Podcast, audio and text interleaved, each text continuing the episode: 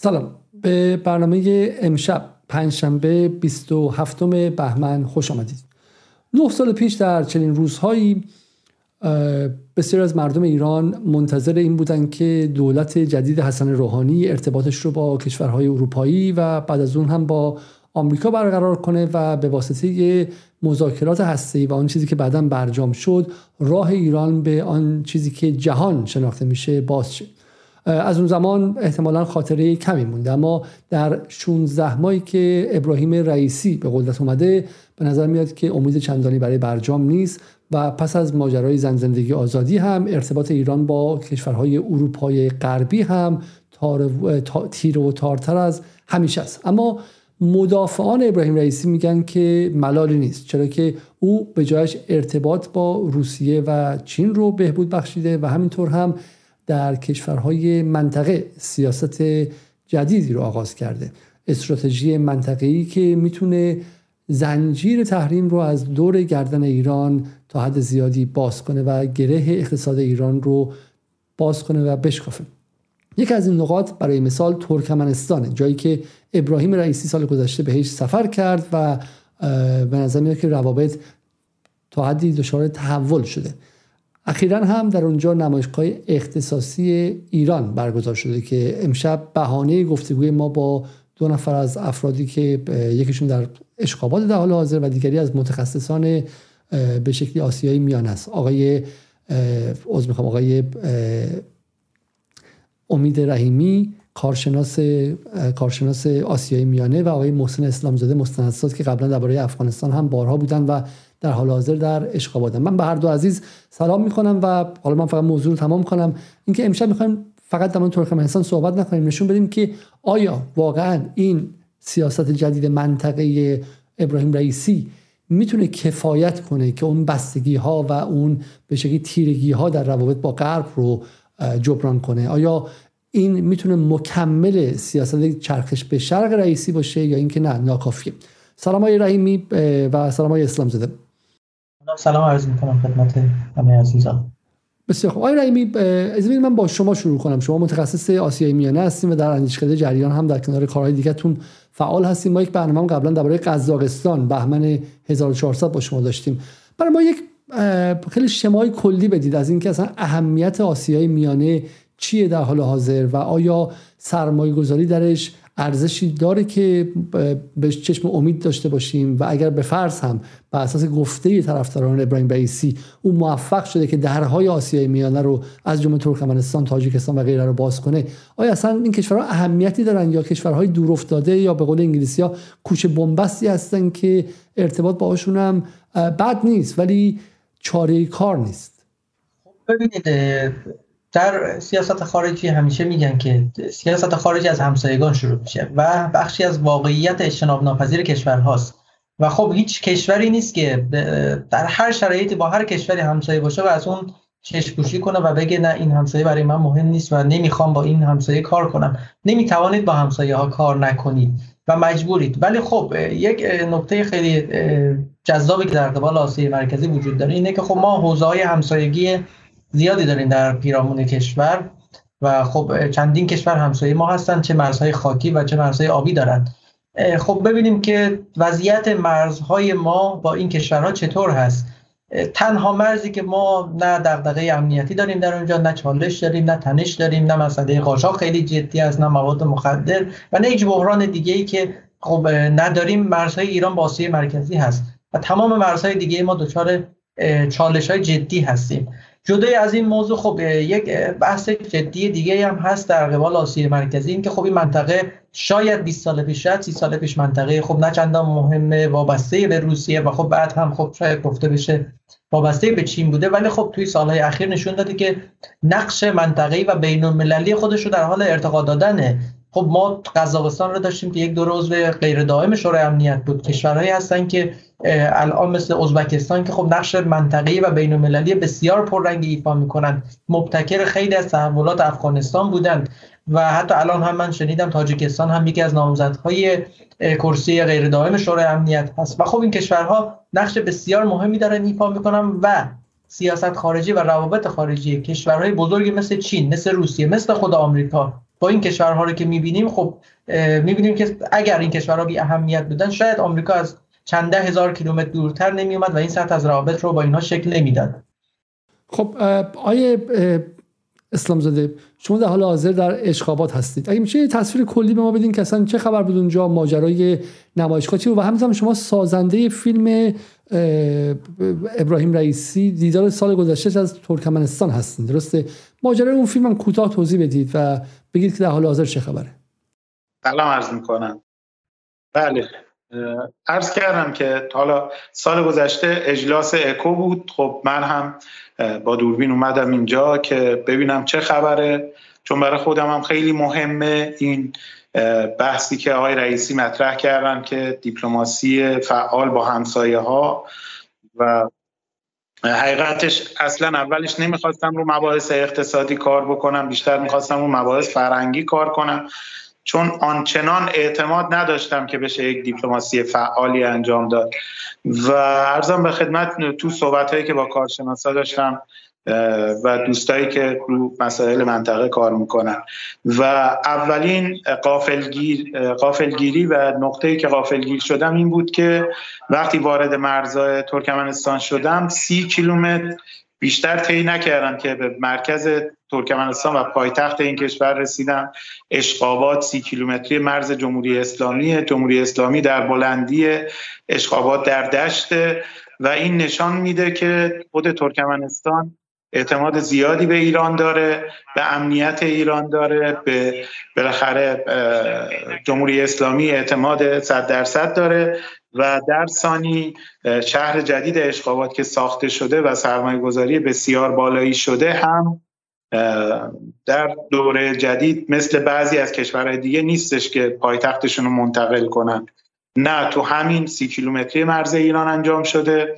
خب بالاخره شکل و شمایل خاص خودشو داره اشقابات و سال گذشته من خودم شخصا با این که نسبت به سیاست خارجی دولت آقای رئیسی منتقد هستم و اعتقاد دارم که باید خیلی سریحتر تصمیم بگیرن و تکلیف رو مشخص کنن. ولی سال گذشته که همراه ایشون شدم ازشون پرسیدم که سیاست شما در قبال همسایه ها و این وعده ای که دادید چقدر محقق میشه؟ چقدر میشه روش حساب کرد؟ و امسال با من تماس گرفتن گفتن اینجا یه سری برنامه ها هست. من در اوج گرفتاری بلند شدم اومدم اینجا. سه چهار برنامه فرهنگی بود که گروه های مختلف فرهنگی اومده بودن و از دیروز صبح نمایشگاه اقتصاد، اقتصادی اختصاصی جمهوری اسلامی بعد از فکر می‌کنم چهار سال در یک مساحت مثلا نظیری که دارم میگم با بیش از 100 تا شرکت و اینها برگزار شده. خودم هم دور زدم دیدم که نمایشگاه خوبیه متنوع هم بحث های کوریدوری هست هم بحث های توریست درمانی هست هم بحث های ساختمانی هست و دیروزم معاون اقتصادی کابینه وزرا اومده بود و وزرای مختلف ترکمنستان رئیس مجلسش اومده بود تو افتتاحیه و تبدیل به خبر شماره یک ترکمنستان شده بود در رأس اخبارش بود. به همین دلیل خب احساس میشه یک نقطه عطف اقتصادیه و اگر مسئولین ما درست عمل بکنن چون دیشب خود فعالین اقتصادی جلسه ای داشتن بخش خصوصی و دولتی با وزیر رفاه که اومده بودن ایشون هم برای افتتاح نمایشگاه می‌گفتن بالاخره طرف ترکمنی داره همکاری می‌کنه. ولی تو بعضی از جاها بروکراسی اداری داخل کشور گریبانگیر اونها شده بود و اگر که درست به نظرم از جانب ایران پیگیری بشه که اینجا اونطور که من می‌بینم یه سفیر پایکار داریم به نظرم یه نقطه عطف عطف اقتصادی می‌تونه باشه لاقل برای شمال شرق کشور.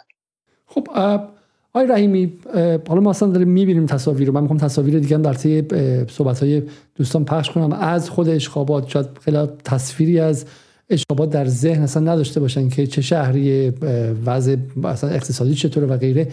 ولی چه اهمیتی می‌تونه داشته باشه؟ چه گرهی می‌تونه برای ما باز کنه؟ با تصویری که تو جامعه هست من در اوپنینگ برنامه‌ام در آغاز برنامه‌ام گفتم. اینه که ما فرانسه و ایتالیا و آلمان رو ول کردیم و حالا داریم دل خوش می‌کنیم به کشورهایی مثل ترکمنستان. ترکمنستان آخه چی داره که به ما ارائه کنه؟ از نظر اقتصادی چه کار می‌تونیم چه فایده ای داره؟ و من وارد بحث سیاسی و بحث فرهنگی و اینها ما رو الان نمی‌خوام بشم. ولی از نظر اقتصادی چه نقشی می‌تونه برای ما بازی کنه و چه اهمیتی می‌تونه داشته باشه؟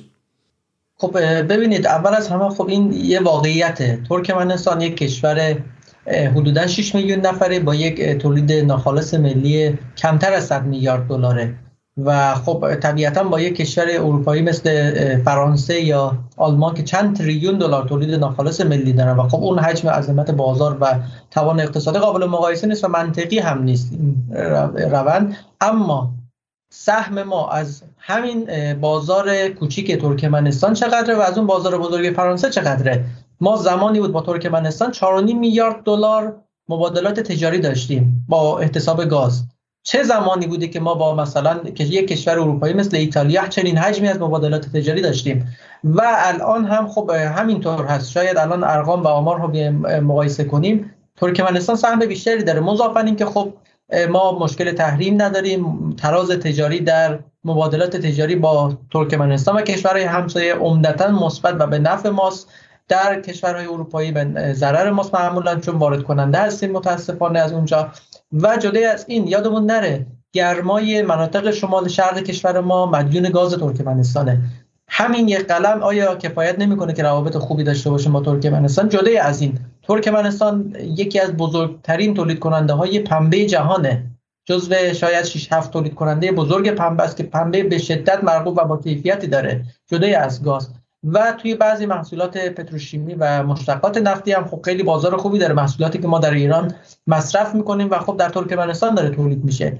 جدا از این محصولات دیگه هم داره که ما نیاز داریم و جدای از تمام این موارد بازار به شدت مساعد و مناسبی داره. تو خیلی از محصولات که خب ما تونستیم صادرات غیر نفتی بالای یک میلیارد دلار رو هم با ترکمنستان تجربه کنیم. با کدوم کشور اروپایی؟ چه چیزایی بهشون صادر کردیم؟ صنایع غذایی خیلی از مسائل ساختمانی شاید تجهیزات صنعتی خیلی از خیلی طیف گسترده ای داشته ولی خب صنایع غذایی ایران خیلی معروف بود. اونجا مسائل ساختمانی خیلی مطرح بود. خیلی از ماشینالا تجهیزات و در واقع امکاناتی که توی همین صنایع نفت و گاز استفاده می‌شد یک زمان اینها هم صادرات داشتیم ما به ترکمنستان. خب حالا پس پس شما میگی که حالا گفتین که اولا که حالا به شکلی داشتن رابطه با همسایگان که اصلا کلا ضروریه. ولی شما متخصص آسیا میانه هستید. آیا اهمیت استراتژیک اضافی هم داره؟ الان بحث اینه که اگر بشه کمربند جاده چین اگر را بیفته آسیا میانه نقش خیلی خیلی مهمی داره. ما برنامه داشتیم پریشب با آیه احمد صالحی معتقد بود که اصلا ما باید نفت فروشی رو فراموش کنیم و از ملت نفت فروش خام فروش فولاد فروش و غیره بیایم و کریدور فروشیم و ما به شکلی نقطه قوتمون اگه بخوام 100 ساله نگاه کنیم نه 10 سال و 5 سال الان ایشون خیلی نگران بود که آقای رئیسی بره چین و بگه که آقا تو رو خدا یه خورده از ما نفت بیشتر بخرین یه خورده به ما چم سی باز کنیم و غیره در حالی که اگه ما نگاهمون استراتژیک و رو به آینده باشه بعد با چین بشینیم بگیم که آقا ما سال 1430 می‌خوام چیکار کنیم سال 1440 می‌خوام چیکار کنیم و و ما این امکانات داریم. و خیلی میگن که آقا بالاخره این آسیای میانه نقشی داره در Belt and Road Initiative و در در خود اصلا بحث کمربند جاده. این ایران برای این کار چه رابطی با آسیای میانه باز کرده و آیا واقعا آسیای میانه از این نظر استراتژیکه؟ این جو استراتژیکه. بله بله. من یه نکته درباره ترکمنستان اضافه کنم و بعد برسم به این موضوع ترکمنستان دروازه ورود ما واسه مرکزیه. ما هیچ دسترسی زمینی دیگه غیر از مسیر ترکمنستان با کشور آسیای مرکزی نداریم. و دسترسی ما به بازارهای بزرگ حالا برگردیم به آسیای مرکزی. دسترسی ما به چین دسترسی زمینی و دسترسی زمینی ما به روسیه مناطق در واقع شرقی روسیه از آسیای مرکزیه و خب اینها بازارهای کوچیک و مناطق کوچیکی نیستن برای ما. نکته دوم این که بله همونطوری که گفتیم بخش مهمی از تمرکز ابتکار کمربند و جاده چین در مسیر زمینی مبتنی بر آسیای مرکزی است و از آسیای مرکزی میگذره و خب این کریدور یکی از کریدورهای جدی و اصلی ارتباط چین و اروپا است. و خب چرا وقتی که چین و اروپا از طریق این منطقه و از طریق این کریدور می‌تونه مرتبط بشه چرا با ایران و کشورهای جنوب غرب آسیا نتونه چرا با ترکیه چرا با عراق با کشورهای دیگه از این مسیر نتونه ارتباط برقرار کنه؟ و خب جدا از این موضوع ژئوپلیتیک آسیای مرکزی همیشه در تمام نظریات ژئوپلیتیکی معروف یک جایگاه بسیار ویژه و مهمی داشته. خب احتمالا نظریه هارتلند یا قلب زمین رو شنیدید که خب این مبتنی بر منطقه اوراسیا بوده و خب آسیای مرکزی باز کنید خب برای ما هارتلند برای ما باز کنید. هارتلند یک نظریه ژئوپلیتیکی معروفه که آیه مکیندر مطرح کرد این رو اولین بار و خب میگه که دنیا یک چهار راه داره و این چهار راه چهار راه هارتلند یا قلب زمینه و کسی که بر قلب زمین مسلط باشه بر جهان مسلطه. و توی این هارتلند رو میاد منطقه اوراسیا مشخص می‌کنه. خب منطقه حوزه‌ای که میشه گفت کلیت شامل شوروی سابق میشه. و الان آسیای مرکزی بخشی از این منطقه است و بخشی از هارتلنده خب اهمیت جغرافیایی بسیار مهمی داره. و جدای از این وجه دوم قضیه رو هم نباید فراموش کرد. کشورهای آسیای مرکزی یک منطقه در واقع محصور در خشکی هستند. اصطلاحا لندلاک هستند. هیچ دسترسی مستقیمی به آبهای آزاد جهان ندارند و از این جهت هزینه ترانزیت و تجارت اینها بالاتره. خب ایران یکی از مسیرهایی هست که به این کشورها دسترسی میده برای آبهای آزاد. و خب می‌تونه مستقیما این دسترسی رو هم ایجاد کنه و از این جهت ایران هم برای آسیای مرکزی مهمه. خب این کشورها منابع بسیار استراتژیکی دارند غیر از نفت و گاز و منابع معدنی خیلی استراتژیکی مثل اورانیوم مثل لیتیوم که در قزاقستان هست. یا منابع دیگه. این کشورها خب یکی از منابع مهم تولید غلات در جهان هستن. قزاقستان فکر می‌کنم سال گذشته میلادی سال 2022 بالای 20 میلیون تن تولید غلات داشت. 20 میلیون تن. خب ببینید یک رقم خیلی بزرگی برای کشور 18 میلیون نفری مثل قزاقستان هست. و خب همه اینها نیاز به ترانسپورت داره. خب چرا از مسیر ایران اینها انجام نشه و چرا ایران از اینها استفاده نکنه؟ همون موضوعی که فرمودید بحث کریدورها و خب چین هم این رو می‌دونه. من نقشه کلی از هارتلند هم پیدا کردم برای اینکه مخاطبا یه تصویر کلی داشته باشن. درسته که در واقع بقیه کشورهای کمربندی اطرافشون می‌دونه و اینها رو در واقع نقطه اصلی می‌دونه. اونها رو میگن اصطلاحاً خب به عبارتی پس شما میگید که آقا این در بازی بزرگ شطرنج جهانی یه نقش خیلی خیلی عمده ای داره اینجا. غیر از اینکه حالا میگم ما به شکلی همسایگان ما یه مرز خیلی عظیمی با ترکمنستان داریم. درسته؟ یعنی اصلا به صورت خیلی عجیبی میگم به تمام شمال ما یه بخش عمده ایش که قبلا شورای محسوب میشه ترکمنستانه. و حالا شاید آیه اسلام زاده خیلی راحت نباشه صحبت کنه ولی این رابطه ساده با ترکمنستان در دوره حسن روحانی دچار یک تنش خیلی جدی شد. درست سایه رحیمی؟ چی بود ماجراش و چرا که رابطه به این امنی چون کشوری که بالاخره از نظر سیاسی خیلی تمرکزگراست خیلی اقتدارگراست برای همین معلومه قدرت دست کیه و قاعدتا ما نه باشون مشکلی می داشتیم ولی ماجرای دعوای حسن رو دولت روحانی با ترکمنستان چی بود؟ خب ببینید آقای روحانی روابط رو خیلی خوب با ترکمنستان شروع کرد. یعنی ابتدای مراسم تحلیفیشون آقای بردی محمدوف اومدن و شرکت کردن. بعد سال 93 به زودی افتتاح اون خط ریلی اینچی برون رو داشتن. بعد سال 94 آقای بردی محمدوف اومد به ایران و رفتن. اما به یک باره این روابط دچار خدشه شد. و خب چند تا عامل و چند تا دلیل داشت. این نمیشه بگیم که خب یک طرفه یک جانبه و یک دلیل بوده. یک موضوع جدی و خیلی کلام و ساختاری این بود که خب نگاه دولت به مرور از زمان برجام از همون سال 2015 در سیاست خارجی کلا از تمام همسایه ها منحرف شده و رفت به سمت بازسازی روابط با غرب و بعد هم احیای برجام. یعنی اینکه تمرکز از اینجا برداشته شد و خوب این کشورها اینکه نگاه از بالا به پایین بی‌توجهی و در واقع عدم اولویت داشتن در سیاست خارجی کشورهای همسایه‌شون رو ببینن خب نمیپسندن اینها. و انتظار داره همونطوری که ایران برای اینها مهم هست این کشورها هم برای ایران مهم باشد اما نکته خیلی جدیتر و مهمتر مسئله گاز بود. به هر حال ما سالهاست که از سال 1990 شیش که فکر می‌کنم خط لوله کرکوی به کرکچه افتتاح شد تا همین سال 2016 2015 گاز وارد می‌کردیم از ترکمنستان و خب چون مناطق شمال شرق ما با افت فشار مواجه بود ما از ترکمنستان گاز وارد می‌کردیم. اتفاقی که افتاد این بود که به دلیل تحریم ها ما بخش از این هزینه رو نتونستیم پرداخت کنیم. و خب تا اواخر دولت های احمدی مشکل بود خب در چارچوب تهاتر و بعضی توافقات دولتی این مشکل حل و فصل شد اما اختلافات وجود داشت. اختلاف اصلی از زمانی شروع شد که دو تا در واقع تحول اتفاق افتاد. نکته اول این بود که خب برجام امضا شد و خب دوستان فکر می‌کردن که خب تحریم ها برداشته میشه و با قاطعیت گفتن که خب ما این پول رو پرداخت می‌کنیم به شما و دارایی بلوکه شدهمون آزاد میشه. در واقع سرمستی ناشی از ثروت بود. و نکته دومی که اتفاق افتاد این بود که توی این دوره اختلاف نظر بین ایران و ترکمنستان از جانب نرخ و قیمت گذاری گاز بود. خب ایران یک بخش از گاز ترکمنستان رو وارد می‌کرد و از طرفی به ترکیه صادر می‌کرد و یک بحث سواب هم وجود داشت. این قیمت ها با هم انتباق نداشت و خب اختلاف نظرهایی داشت. ایران می‌گفت که گاز ترکمنستان کیفیتش پایینه و طرف ترکمنستان می‌گفت نه گاز من کیفیتش خوبه و خب اختلاف قیمتی وجود داشت که این اختلاف باعث شد که تنش بین دو کشور ایجاد میشه و خب اون موقع شاید در مقابل تولید ناخالص ملی شاید 400 میلیارد دلاری ایران شاید رقمی که مثلا شاید چند صد میلیون دلار اختلاف داشت خیلی به چشم نمی اومد و می‌شد خیلی دوستانه و در چارچوب همسایگی این مشکل حل بشه.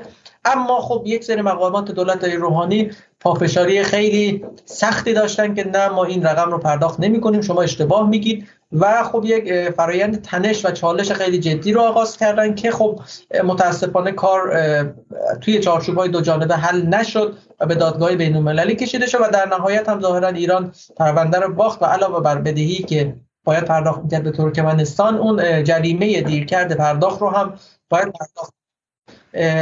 خیلی ارقام و آمار شفافی منتشر نشده از این موضوع ولی خب تا 4 میلیارد دلار با احتساب جریمه بود که حالا بعضا گفته شد که شاید بیش از یک میلیارد دلار جریمه دیر کرده این در واقع پرداخت بوده و خب چون اسناد و آمار رسمی منتشر شده ای نداشتیم ما روی این ارقام نمی‌تونیم خیلی دقیق اظهار نظر کنیم. ولی خب تا 4 و 4.5 میلیارد دلار بدهی کلی ایران به ترکمنستان بود که فکر می‌کنم الان تا الان بخش زیادی از اون تو دولت های رئیسی پرداخت شده. و یک عامل جدی بهبود روابط هم همین است و این رو هم در نظر داشته باشیم. شرایط ترکمنستان هم دقیقا تو همین دوره که ما وارد این اختلاف شدیم شرایط بسیار خاصی بود. روسیه ایران و چین سه وارد کننده گاز ترکمنستان بودند. روسیه و گازپروم سر موضوعات حالا دیگه ای با ترکمنستان به اختلاف خورد و واردات گازش را از ترکمنستان متوقف کرد. ایران هم در همین مدت با همین اختلافات دچار شد و خب ترکمنستان صادرات گاز به ایران را متوقف کرد. و یک در واقع تنزل خیلی شدیدی توی درآمدهای صادراتی ترکمنستان بود. و خب تو کشوری که تولید ناخالص ملی شد اون موقع کمتر از 50 میلیارد دلار بود شما حساب کنید که خب چند میلیارد دلار رقم بسیار بزرگی براشون. و تو این دوره هم خب مشکلات ارزی هم در ترکمنستان بود و خب شرایط سختی بود برای این کشور که به یک بار شاید یک بخش زیادی از درآمدهای صادراتی گازیش رو از دست داد و پولی که شاید به شدت نیاز داشت رو کشور همسایه‌ای که حالا ترکمنستان برداشت می‌کرد که این پول رو داره و نمی‌خواد این, این رو پرداخت کنه به من. و خب این شرایط سختی ایجاد کرد. بسیار خب ما واقعا رابطمون با ترکمنستان دستخوش میگم این تنش خیلی جدی شد. آیا اسلام زاده شما سال گذشته با آقای رئیسی با همدیگه وارد اشغابات شدین درسته؟ البته من چند روز جلوتر وارد شدم دیگه. اصلا چی شد که پذیرفتین این کارو و چرا به نظرتون اصلا به شکلی؟ چون به نظر یه رپورتاج رپورتاج آگهی بود درسته؟ و شما مستند سازین چرا براتون اصلا مهم شد که سفر رئیسی رو بخواید ازش مستند بسازید؟ و و به نظرتون چه اتفاقی در اون سفر افتاد؟ آیا واقعا مهم بود کاری که رئیسی کرد یا اینکه نه؟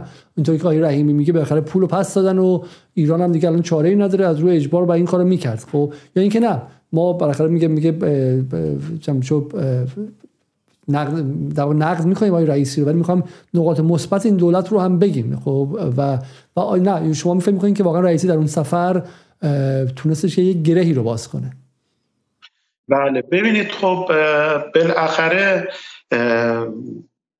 می‌تونه آدم یه position منتقدی بگیره به همه دولت ها و نمی‌دونم به همه اشخاص و به همه آدمای تو حکومت و همه حرکت ها خیلی تعداد follower رو نمی‌دونم seen و اینجور چیزا هم میره بالا و یه پوزیشنی برای آدم درست میشه که به ببینین به همه چی انتقاد می‌کنه. ولی بالاخره ما به خاطر خودمون به خاطر فرزندانمون باید نقاط مثبتی که می‌بینیم و بیایم برجسته کنیم و کارهای خوبی که انجام میشه رو تقویت کنیم. همین برنامه که الان امشب داره میره بالاخره میگه که این خط درسته این خط باید ادامه پیدا کنه. و من به همین دلیل قبول کردم که بیام افغانستان بیام ترکمنستان چون همین الان مثلا بالاخره پیشنهادهای دیگه شد به من که من رد کردم. گفتم نه دوباره من می‌خوام برم همین ترکمنستان همین کاری که انجام دادم و دوباره برم تکمیل ترش بکنم ببینم چه خبره تقویتش بکنم. چه کاری بودش؟ خب بگین چه کاری بودش؟ چه اتفاقی افتاد که نیازمند چه کاری اتفاق افتاد که نیازمند این پیوست رسانه ای بود؟ چرا باید مثلا این ازش فیلم ساخته بشه و غیره؟ اینکه طوری که آقای رحیمی میگه با هم دیگه ارتباطشون داره انجام میشه و گازی میفروشن و بالاخره اهمیت اینکه اینو مستند کنید ببینید فقط بحث گاز نیست که شما بیا یه بدهی بدی و نمی‌دونم کار تموم بشه و یه تیغی رو گردنت باشه انجام بدی و تموم بشه بره. نه. حتی من اومدم ترکمنستان خیلی دلخور بودن که چرا احترام متقابل گذاشته نمیشه. مثلا فکر می‌کنم پدر آقای بردی محمدوف بوده که به رحمت خدا میره و حتی می‌گفتن اگر که یکی از مقامات بلندپایه ما یه نصف روز وقت میذاشت تو زمان آقای روحانی میومد اینجا یه تسلیت می‌گفت شاید مثلا کار به شکایت و شکایت کشی کشیده نمی‌شد. و خود آقای رئیسی وقتی که رئیس جمهور شدن بعد تلفنی صحبت کردن بعد تو اجلاس شانگهای بود فکر کنم تو تاجیکستان اونجا یه صحبت مقدماتی انجام دادن و بعد اومدن ترکمنستان. خب خیلی نگاه ها مثبت شدش. نسبت به ایران. و اینجا دکترین خودشون دکترین احترام به همسایه است. اصلا تو ضرب المثلاشون فکر می‌کنم میگن روز قیامت خدا از هر کسی از همسایش هم سوال می‌پرسه درباره اون. و همین دکترین سیاست خارجیشونه. و خیلی از مسائل به نوعی می‌تونم بگم همونجور با ریش سفیدی و کت خدا منشی حل میشه. دیروز که وزیر کار ما اومده بود اینجا تو ردیف اول اونها ریش سفیداشون هم برداشته بودن آورده بودن و احترام خیلی مهمه توی سیاست خارجی اینها و اعتماد. و وقتی شما با احترام وارد میشی مثلا دیروز اعلام کرد ایران یکی از وزرامو میفرستم استاندار نمی‌دونم خراسان رو نمیفرستم استاندار گلستان رو نمیفرستم. اینها هم کل کابینه رو برداشتن آوردن و این یه سری از عکسایی که من برای شما فرستادم ده 15 تا شبکه تلویزیونی و دوربیناشون اونجا اومدن. این خبر کردن خبر شماره یک کشور. و حالا من نمی‌خوام بحث ببرم تو رقابت ایران و ترکیه و اینها ولی تو همین شرایط خب یه سری محدودیت ها ما شاهدیم که برای ترک ها شدن. مثلا لغو روادیدی که بود رو برداشتن توی چند وقت اخیر یا این بحث ساختمونی که پیش اومده تو زلزله ترکیه بالاخره یه سری بدبینی ها به وجود آورده حتی داخل اینجا.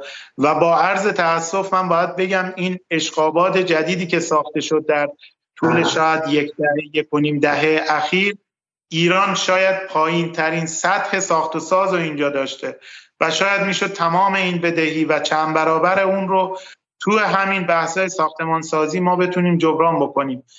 و الان هم فقط بحث پرداخت یک بدهی گازی و نمی‌دونم این حرفا نیست. شما الان بالغ بر صد شرکتی که اومده اینجا کاش دیشب بودید و می‌دیدید که چقدر امیدوار هستند به روابط خوب ایران و ترکمنستان. و التماس می‌کنم به مسئولین ما که این کار رو جدی بگیرید حمایت کنید پروژه های راهسازی دارن پروژه های مهمی دارن. من اینجا یک وزارت خونه داره وزارت خونه فرشه با وزیر ارشاد رفته بودم اونجا. اونها می‌گفتن فرشی که شما توی چون اینجا یکی از ارکانشون فرشه رو پرچمشون نقش و نگار فرشه. تمام جاها فرش رو می‌بینی شما. ولی می‌گفتن ایران چطوری اون فرش به اون بزرگی رو توی ابوظبی ساخت؟ شاید مثلا ایران بتونه یک پروژه بزرگ بگیره و فرش مسجد بزرگی که اینجا داره ساخته میشه اونو به عهده بگیره. و این یعنی کار. و این برای من مهمه. اقتصاد مردم کسایی که دارن کار می‌کنن. و نگرانی بزرگتر من اینه که یه دفعه مثلا دولتی عوض بشه تو ایران و دوباره همون نگاه های سرد و تحقیرآمیزی که بوده نسبت به این کشورها حاکم بشه و دوباره همه چیز به هم بریزه آقای رحیمی آقای اسلام زاده میگن که درست میگید شما بالاخره مسائل گازی مسائل کلان ژئوپلیتیک جای خودش. اما گاهی وقتا ما توی علوم سیاسی بهش میگیم contingency بهش میگیم تصادفات. اینه که یه چیز خیلی کوچیک هم می‌تونه باعث یه درگیری بشه. یه بی احترامی از اینجا شروع میشه. بله یه سری چیزایی که از قبل بوده رو آزاد می‌کنه و غیره. و و میگه در دوره روحانی از این اتفاقا افتاده. قبول دارین حرف رو؟ و قبول دارید که مثلا این می‌شد از اون دلخوری در دوره روحانی اجتناب کرد و به شکلی چون برای روحانی اهمیت نداشت برای دولتش آسیا میانه چه اهمیتی داره؟ ما دنبال فرانسه و آلمان و ایتالیا هستیم. آیا روحانی به چینش بی احترامی کرد؟ رئیس جمهور چین رو تحویل نگرفت. چه برسه ترکمنستان که برایشون به قول معروف عددی نبود. آیا قبول دارید که می‌شد از اون مسئله اجتناب کرد؟ بله خب واقعیت همینه. یک بخش دیگری از موضوع همینه. شاید ما نمی‌توانستیم پول رو پرداخت کنیم. شرایط نداشتیم و شاید اصلا اراده این پرداخت رو در اولویت همون نداشتیم. اما با رفتار درست سیاست خارجی می‌شد این رو برطرف کرد. رفتارهای اون زمان آقای زنگنه وزیر در زنگانه وزیر نفت یا آقای آخوندی وزیر راه و وزیر راه و مسکن و شهرسازی و خب اینها خیلی نمایان بود و مقامات ترکمنستان رو آزار می‌داد. موضوعی که بحث فوت پدر آقای بردی محمدوف بود این رو هم خیلی خوب جدی بود. خب آقای بردی محمدوف برای موارد مشابه های روحانی پیام صادر می‌کرد تسلیت می‌کرد خیلی جدی و سریع. و خب تو اون دوره این رو نبودیم شاهد این قضیه نبودیم. در حالی که خب جایگاه بسیار ویژه‌ای داشت پدر ایشون و خب بعضی رؤسای جمهور منطقه. مثلا میرزا رئیس جمهور ازبکستان اختصاصا بابت این موضوع پا شد رفت ترکمنستان توی مسجد دعای خیر و فاتحه خون و برگشت و این انقدر اهمیت داشت و خب دیدیم که چقدر هم در سیاست خارجی تأثیر گذار بود و خب ما رفتار کشور آره ما پروتکل های فهم. ما که اینقدر ادعا داریم که با غرب مثلا غلط کرده بعد ارزش های فرهنگی ما رو بهش احترام بذاره اگه خلیج فارس رو یه چیز دیگه بگن به شکلی کف کفم پوش میشیم خودمون به یک اقتضای فرهنگی اینا که حالا اگه پدر مثلا رئیس جمهور مرد بعد شما بیاین تسلیت بگین به این اقتضای فرهنگیشون احترام نذاشتیم و این مشکل دوشندان کرده. حرفی نه بله دقیقا همینطوره. و خب یه سری کشورهایی مثل ترکمنستان کشورهای خاصی در سیاست خارجی. تمام کشورهای دنیا بیش از سایر کشورها در سیاست خارجی خودشون این ارزش ها رو اهمیت میدن و برای اون ارزش قائلن. و خب ما که همسایه ایم ما فهم مشترک داریم. ریش سفیدی و یاشولیگری که در ترکمنستان هست یک فهم مشترک بین ماست یک ارزش مشترکه. جایگاه پدر همینطور و خیلی مسائل دیگه مثل همسایگی مثل رسیدن به در واقع مشکلات همسایه. خب اینها رو ما خب در فرهنگمون داریم. چرا در سیاست خارجی ما در یک دوره اینها وروددادی نداشت؟ خب این یک ضعف خیلی جدی بود و خب نکته هم که راجع به دولت های رئیسی گفتن های اسلام داده درسته. خب این روی کرد تغییر کرد. آقای رئیسی اولین سفرهاش به آسیای مرکزی بود. اول رفتن دوشنبه بعد رفتن ترکمنستان و خب روابط روی کرد و رفتار نسبتا خوبی شکل گرفت و وزرای خارجه هم همینطور و وزارتخانه های دیگه. ما نباید این رو هم فراموش کنیم که بدنه دولت در تمام بدنه تعاملی استانداران مرزی وزرای راه وزرای کشاورزی وزیر نفت وزیر در واقع رفاه مسئول کمیسیون مشترک تمام اینها براینده رفتارهای اینها رو دولت در واقع مشاهده می‌کنه. و خب اینها رو ترکمنستان انتظار داره که در واقع باهاشون توی یک در واقع رفتار هارمونیکی داشته باشه. اخیرا گاز ازبکستان قطع شد. ترکمنستان روابط بسیار خوبی داشت. به خاطر یخزدگی و مسائل فنی که وجود داشت. چند تا از مقامات شرکت گاز شرکت ملی گاز ترکمنستان برکنار شدن که چرا اجازه داده گاز ازبکستان قطع بشه. و بعد به نشانه در واقع دلجویی از ازبکستان کلی گاز مایع رایگان به عنوان هدیه ارسال شد برای ازبکستان. برای ما هم اینها در تاریخ بوده. ما زمانی به ترکمنستان آرد دادیم زمانی که مشکل داشت و بعد ترکمنستان گندم به عنوان هدیه زمان پرمحصولی برای ما فرستاد. و خب این رفتارها برای ترکمنستان وجود داره و خب خیلی می‌تونه عمق روابط رو زیاد کنه و خب یه عمق خیلی خوبی بده. ولی خب اینها رو رعایت نکردیم و خب جدی نگرفتیم. پس پس واقعا اون چیزی که بهش همسایگی گفته میشه درسته؟ مثل مثل همسایگی همسایگی که مردم عادی هم مثلا بفهمن. در واقع خیلی دیپلماسی عجیبی که بعد به که دکتر از هاروارد لازم داشته باشین نمی‌خواد. همسایگی که آقا تو الان اونجا قحطی داری اونجا من به تو کمک میرسونم چون فاصله با تو 600 کیلومتر مرز مش... چقدر مرز مشترکه؟ 950 بالای بالای 1000 کیلومتر مرز مشترکه درسته؟ بله بله. من اینجا به تو کمک میرسونم و تو سال دیگه که من گاز ندارم من کمک برسون و به دبستان همسایگی می‌کنیم و این رو نداریم. خب شما یه در مورد این کشورها گفتین ما در مورد تاجیکستان هم می‌دونیم که ایران پهباد داده به کارخانه پهباد سازی اونجا ایجاد کرده. آیا میشه گفتش که دولت رئیسی یک استراتژی ویژه‌ای برای آسیای میانه داره؟ به نوعی میشه گفت بله میشه این رو گفت. خب ببینید ما زمانی که آیه رئیسی دولت رو در دست گرفت با دو بحران جدی در آسیای مرکزی مواجه بود یکی با تاجیکستان یکی با ترکمنستان که خب در دولت قبل ایجاد شده بودن بنا به دلایل مختلف.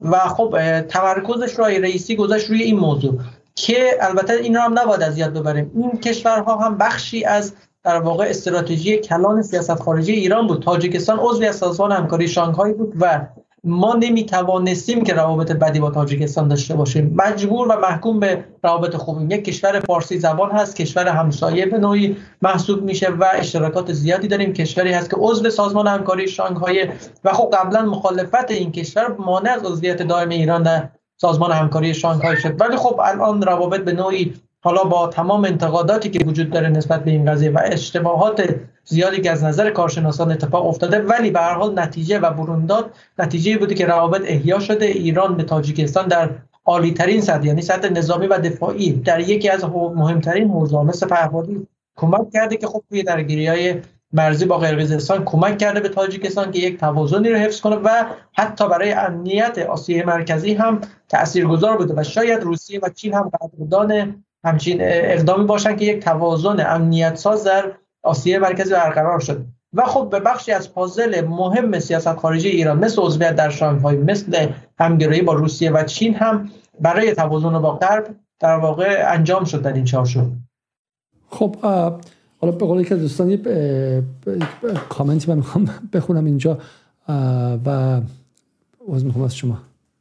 این کامنت خیلی جالبیه برای اینکه ما هفته پیش برنامه داشتیم با خانم نصرآبادی و و به برنامه در واقع به جوزف بورل اشاره کردیم به صحبت جوزف بورل که تازگی گفته بود که اروپا باغ و بقیه دنیا جنگله. و آقای مسعود وحید میگه که چقدر اخلاقیات در جنگل اطراف ما بهتر از باغ اروپاست. برای اینکه در که در اونجا کار به به خوش به خوش برای می‌رسه. و الان دعواس بر سر به شکلی گرفتن اینکه چقدر از اوکراین پناهنده بگیرن نگیرن و غیره. به نظر که حداقل در این فضا در این منطقه اخلاق همسایگی حالا غیر از استثناهایی ولی اخلاق همسایگی خیلی خیلی بیشتر رعایت میشه. خب می‌خوام بریم سر بحث بحث کریدورهای مقدار و ببینیم که اونجا چه اتفاقی میفته بریم از آقای بفرمایید بله. امشب من اومدم که مثل همیشه از صحبت امید رنگی استفاده کنم و چه بهتر بودش که شما برنامه کامل با امید رحیمی می‌رفتین. منم دوست دارم گوش کنم صحبتش یه نکته خیلی جالب یادم اومد. زمانی که دو تا رئیس جمهور با هم صحبت کردن خب ده دقیقه یه رو گذاشتن. چند نفری برن داخل و منم یکی از اونها بودم. سال گذشته که آقای رئیسی اومدن و آقای وردی محمدوف قربان قولی وردی محمدوف به آقای رئیسی گفت ما خیشاوند شماییم. گفت رهبر شما به ما گفتن که ما با هم همسایه نیستیم ما با هم خیشاوندیم. و وقتی من فیلممو ساختم اسم فیلم بود سفر به سرزمین همسایه. وزیر امور خارجه ترکمنستان گفت چرا می‌نویسی همسایه؟ بنویس خیشاوند. و جالب اینجاست که حالا بعضی از دوستایی که اینجا هستن گفتن حتی تو دوره آقای روحانی هم مثلا زمانی که خیلی تنش به وجود اومده بود اونا هی یادآوری می‌کردن. گفتن رهبر شما به ما میگه خیشاوند. چرا می‌ذارید تنش بالا بگیره؟ چرا کار باید به دادگاه بکشه؟ و من می‌خوام بگم نگاه طرف خب خیلی جالبیه دیگه. در واقع ما چون اولا حالا میگم بحث ژئوپلیتیک به کنار ولی اروپا بهانه های ژئوپلیتیک خودش رو بهشون یک رنگ و لعاب حقوق بشری میده. الان نگرانش اینه که چرا مثلا اقلیت های جنسیتی در ایران من می‌خوام جنسی در ایران مثلا آزاد نیستن بهایی ها چرا اینجوریان و غیره و غیره و دخالت های فرهنگی هم می‌کنه. و این کشورهای مثل ترکمنستان که اصلا خودشون در اونجا نمی‌بینن و حالا قرابت های فرهنگی هم خیلی زیاده غیر از اینکه ما یک جمعیت ترکمن در داخل ایران داریم. درست خود آقای رحیمی در گمانم گرگان زندگی می‌کنن و خب نزدیک هستن به ترکمن صحرا و غیره. و این عجیبه دیگه. این دقیقه ما حالا ما 44 سال بعد از انقلاب به نظر میاد که هنوز سیاست مدونی نسبت به آسیای میانه و نسبت به همسایگانمون نداریم و این واقعا دردناکه. حالا از این نظر من اول از آیه اسلام زاده می‌پرسم بعد میام سراغ شما. از این نظر کارنامه ابراهیم رئیسی رو چطور می‌بینید در این قضیه؟ آیا واقعا آیا اسلام زاده شما در اون سفر که همراه رئیسی بودید رئیسی اراده رو داره که به شکلی رابطه ما با همسایگان رو با همه مسائلی که دارن یک اتفاق یک یک سیاست استراتژیک کنه؟ یا اینکه نه همچنان همسایه منتظر میرن که دولت بعدی که میاد باز بالاش چیه پایینش چیه عوض میشه سفیر که عوض میشه سیاست عوض میشه و یک کرختی در این سالها نسبت به همسایه ها بوده. یعنی در رایزن های فرهنگی ایران تو عراق که میرید اصلا حالشون ندارن. خب در رایزن فرهنگی ایران تو پاکستان که میری اصلا تو خواب یارو. خب سفارت ایران تو پاکستان اصلا آخرین باری که یک کار مهم کرده کی بوده؟ خب و و به همین کشورهای دیگه.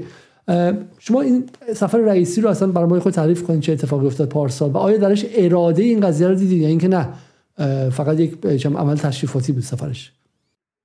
ببینید خب تو سفرهای سران خب یه سری کلیات گفته میشه یه سری بحثا گفته میشه. ولی به نظر من بعد از اون نیاز به پیگیری پیگیری و پیگیری هست. خب سالهای بعد از کرونا تو چون تو سال کرونا کلا مرزا بسته بوده حتی سفرا هم نمی‌تونستن خارج بشن. و ارزم به خدمتتون که ولی بعد از کرونا و بعد از چند تا دیداری که آقای رئیسی داشتش با آقای قلی خیلی فضا باز شد برای حضور ولی باز هم خب اون بروکراسی و کرختی در سیستم اداری و دولتی ما هست و به نظر من حالا آقای رحیمی چون سفرهای قبل و نمی‌دونم کشورهای دیگه و اینا رو هم دیدن به نظر من خود سفیری که اینجا هستش خیلی نقش کلیدی داشته در پیگیری. زنگ بزن نمی‌دونم الان چند وقت دیگه وزیر ورزش ما میاد اینجا. اینا مثلا تقاضا دارن که بیان کشتیگیراشون آموزش بدن. نمی‌دونم وزیر ارشاد و هر طور شده کشونده اینجا الان این برنامه های این هفته مصادف شده با سفر رئیس جمهور به چین. خیلی از وزرا اون طرف رفتن و هر طور شده مثلا سطح برنامه ها رو آوردن بالا یه سفیر دعوت کردن نمایشگاه رو برگزار کردن و به نظر من توی جمهوری اسلامی باید برای هر پرونده ما یک آدم پای کار داشته باشیم.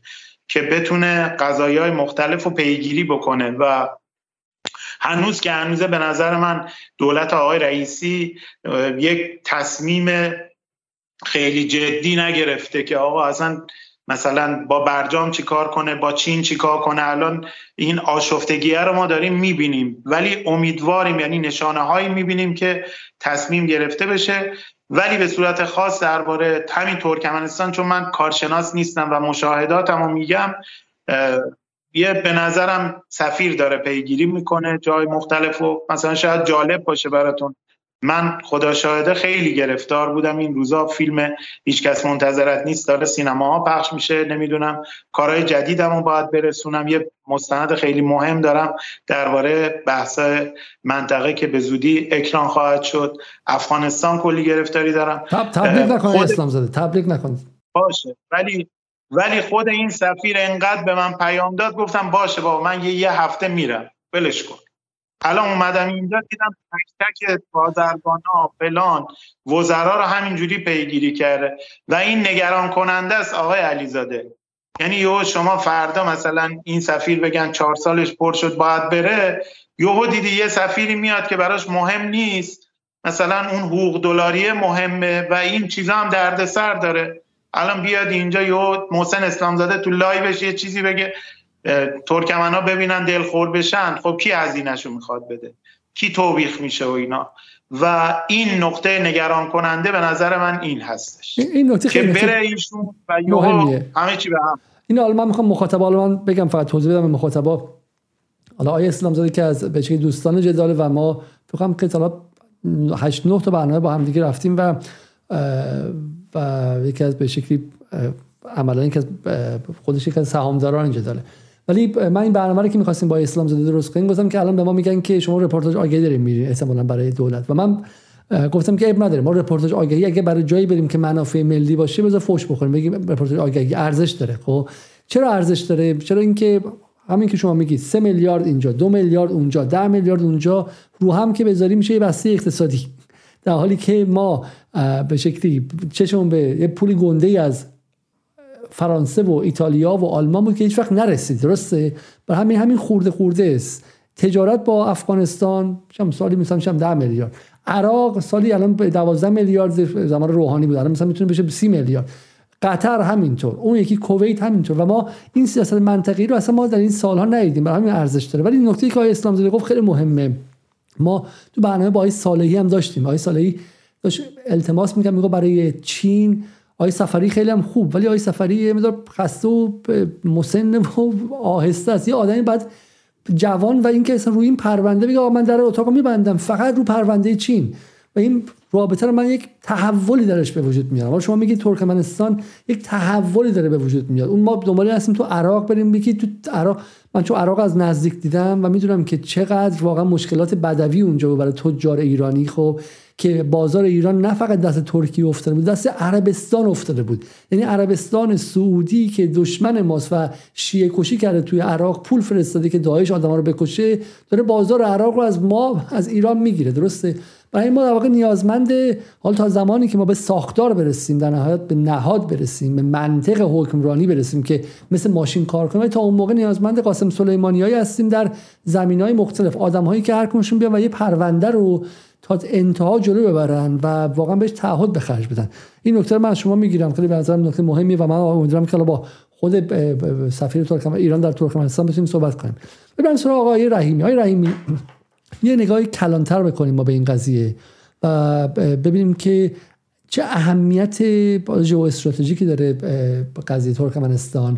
در گمانم دو تا قضیه که کریدورها کریدور کاسپیان شرقی و خزر شرقی و همینطور هم کریدور کریدور میانه درسته؟ اگر میشه برای ما توضیحی بدید که چگونه داشتن رابطه خوب با ترکمنستان و همینطور هم بقیه آسیای میانه می‌تونه به ما در این کریدورها کمک کنه؟ بله خب حتما. حالا من روی بحث قبلی اسلام زاده یه نکته ای رو هم اضافه کنم. اراده های رئیسی و عملکرد خوب شخصیشون و حتی وزراشون به تنهایی کافی نیست. برای روابط خوب با کشور ما نیازمند یک سری اصلاحات ساختاری در عملکرد خارجی تمام نهادها و ارگانهای دولتی هستیم و حتی بخش خصوصی خودمون که دولت ها در تمام دنیا کنترل بخشی از رفتار بخش خصوصی ما رو هم خصوصی خودشون رو هم انجام میدن. گفتید که چرا در ترکمنستان در اشقابات آثار ساختمانسازی ایران دیده نمیشه. خب شاید عملکرد بسیار بد بعضی از بخش خصوصی ایران باعث این قضیه شده و خب جایی که دولت می‌تونست فیلتر کنه و می‌تونست رسیدگی کنه به این موضوع. که خب این یک بخشی از عملکرد ساختاری دولت و یک بخش دیگه هم بحث سفرا رو گفتیم. خب, خب همین گفتین. اگه واقعا برای دولت مهم باشه همین دولت های رئیسی. مهم باشه نظارت بر کار تجار خصوصی ایران در عراق و ترکمنستان و ارمنستان اینا کار خیلی پیچیده نیستش. خیلی کشورها این کار انجام میدن. رسیدگی به دعاوی حقوقی دیگه خب خیلی ساده است. و نکته دوم هم بحث نیروی انسانیه. ببینید سفرایی که میرن توی کشورهایی علاوه بر اینکه خب اراده و انگیزه و انرژی و تمام این موارد داشته باشن که خب بدیهیات کار هست باید زبان بومی اون کشورها رو بلد باشن. سفرهای تمام کشورهای آسیای مرکزی تو ایران رو دیدیم. تمام اینها به زبان فارسی به خوبی صحبت می‌کنن. چند تا از سفرهای ما به زبان بومی کشورهای آسیای مرکزی قابلیت تکلم و صحبت و مکالمه دارن. باید اون کشورها رو بشناسن. قبلا کارشناس میز اون کشورها بوده باشن. و خب یک سری شاخصهای دیگه که الان در دنیا بدیهی اینها. خب آیا ارباب خالص در ترکمنستان عملکرد مثبت و فعالی داشته. یک دلیلش این هست که خب ایشون قبل, قبل از اون در نمایندگی وزارت خارجه در شمال شرق کشور بودن که خب تعاملات مستقیم رسمی و تجربه کاری با ترکمنستان رو داشتن خب این فهم رو نسبت به این کشور داشتن و خب اون انرژی اون انگیزه و اون موارد هم در کنار اون من خواستم این نکته رو اضافه کنم که عملکرد خوب صرفا با اراده مستقیم شخص رئیس جمهور حاکم نمیشه و خب چقدر مگر توان داره رئیس جمهور که خب مدام یادآوری کنه؟ به لحاظ ساختاری باید این اصلاحات انجام بده و تصمیم سختتر آی رئیسی و بسیار پرهزینه تر آی رئیسی دقیقا همین نقطه هست که خب از تا بگذاریم حالا میام چون مخاطب ما شاید تعجب کنه که اصلا چی وسط برنامه ها ترکمنستان اصلا چه اهمیتی داره؟ خب من واقعا می‌خوام اینو بگم که ترکمنستان نیست. ما در مورد مسئله خیلی بزرگ حرف می‌زنیم. داریم در مورد این حرف می‌زنیم که اگر به راستی ما واقعا ارادمون برای اینه که برای نظم نوین جهانی آماده شیم به جای اینکه فقط منتظر باشیم که ایشالله آمریکا بیاد ما رو ببخشه به خاطر گناهان فراوانمون و بذاره که نفتمون رو بفروشیم بعد بیایم در داخل. با این فساد عظیمی که شبکه رانتی آقازاده ها و اون نهاد و این نهاد هست بخورن و واسه بچه‌هاشون بفرستن آمریکا. یه تعموندش واسه مردم ایران بمونه اون ته اگر واقعا می‌خوام از این نظم بگذریم که کار آسونی هم نیستش کار خیلی خیلی سختیه خب. یه بخش خیلی گندش بانک‌های خصوصی هن که کی جرأت داره با اونا بجنگه. یه بخش دیگهش نهادهایی هستن که هر کمشون روی جا افتادن و تکون نمی‌خورن و غیره. ولی بالاخره اگه قرار از یه جایی شروع کنیم و بگیم آقا ما به خاطر اینکه نسل قبل از ما رفتن تو جبهه کشته شدن و انقلاب کردن ما یه وظیفه واسه این کشور داریم یکیش اینه که راه رو عوض کنیم خطمون رو عوض کنیم. و آقای رئیسی الان چینه حالا من امیدوارم موفق شه ولی نگاهمون رو در مورد چین هم عوض کنیم. بفهمیم که آقا این آینده دنیاست. تو روسیه همینطور خب؟ و همینطور به منطقه. خب برای ما داریم در مورد تغییر ریل گذاری کلان حکمرانی ایران صحبت می‌کنیم. خب نه در مورد کشور ساده به ترکمنستان. و تو این تغییر ریل دیگه ترکمنستان کشور ساده نیستش. همین ترکمنستان هم اونقدر مهمه که شما برای رابطه باهاش جان تو از دست بدی.